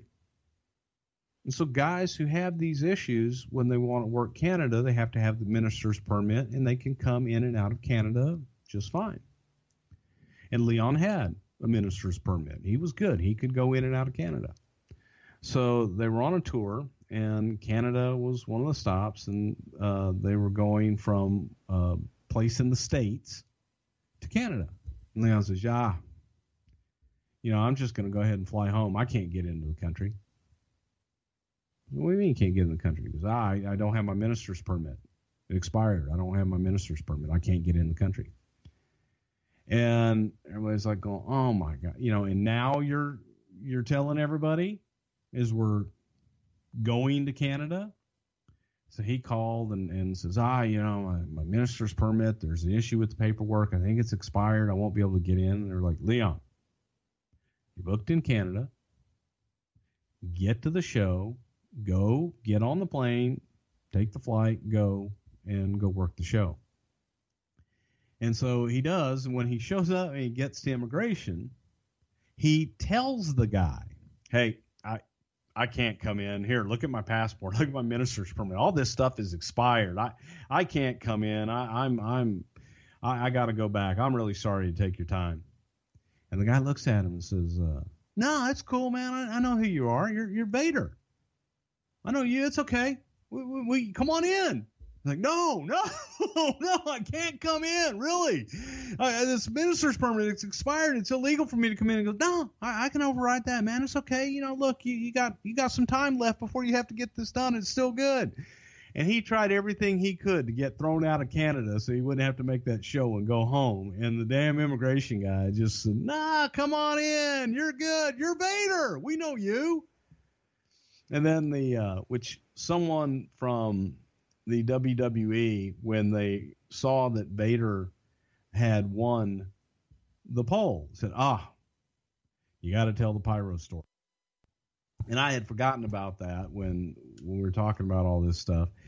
And there was a time when, you know how pyro goes off at the beginning of Raw? Yeah. Okay. Well, for years, I sat on the stage right at the gorilla position, right at the entrance where the guys go out right before their matches. And that pyro blows off every single night. And it's like just somebody stick, taking dynamite and shoving it up your ass. And there's a red light, so you know when it's a, coming. There's a red light goes off backstage all around, so you know when you see the red light flashing. Here it comes. Here comes the pyro. Hold your ears. Put your fingers in your ears. So, and I, I don't know if it was a Raw entrance or if it was Undertaker who had the big concussions. And we're all sitting there, and Leon comes up, and he's he's all ashen. He's like, "Oh my god, oh my god, I, my heart stopped." I was like, "What?" And he says, I, "I was underneath, I was underneath the stage, and I didn't know the pyro was going to go, and the pyro went off, and my heart stopped. I had to give myself CPR and restart my heart." So while Leon is underneath the stage, the pyro goes off. His heart stopped. He was clinically dead, but he was able, clinically dead, to give himself CPR and restart his heart. It's a miracle. So those are kind of the two funny Vader stories that I had. It's not that funny when I tell it now, but you know, kind of one of those you had to be there. Anything? but uh, any other? Uh, any other interesting Vader stories or anecdotes you can tell us? no, his gloves could walk on their own. They they had a stench to them, but uh, that just everybody kind of chimed in on that one. I liked Leon. I, I he's just a lovable big teddy bear. I, I like Leon, and uh, I hope everything works out good for him. Well, I did too. I uh, I was a huge Vader fan. Uh, I still think his match with uh, Ric Flair in '93 at Starcade was outstanding. Great story where they shoot the segment showing you know how dominant of a monster he is, and and Flair kissing his family goodbye, and people not sure he's going to live through the match. I mean, it was really a good story. Everything he did with Cactus Jack in WCW was awesome. Uh, I think he gave Sting Sting's best you know matches of his career besides you know Sting's matches with Ric. Uh, I just thought he was an awesome talent, big fan of his, and then you guys, you know, just thought he was a big fat piece of shit and buried him and killed him off dead. And Yeah, that was the plan. We we spent a lot of money to just bring him in and bury him and kill him off. Yep, you did, and we we we showed that evidence today, and he did himself no favors by not just, uh, as Vince would say, eating shit and learning to love the taste of it, because he would lay out sick and come up lame and all this other stuff, and uh, in the end, it was a mercy killing, but hopefully he got paid. So, thanks for listening this week to something to wrestle with.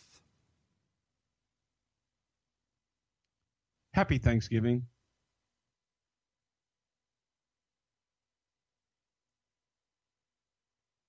Bruce Prichard. John brings his skewed sense of humor. Jeff brings tips to cut strokes off your next round. Together, it's those weekend golf guys. They'll pay a lot of money to PXG and Titleist and Callaway and on and on and on, right? How many yards do you think you're going to pick up with that extra driver? I think I can get an extra 5 to 10. What if I give you 15 to 20? you pay me more. Jeff Smith teaches on the sliding scale.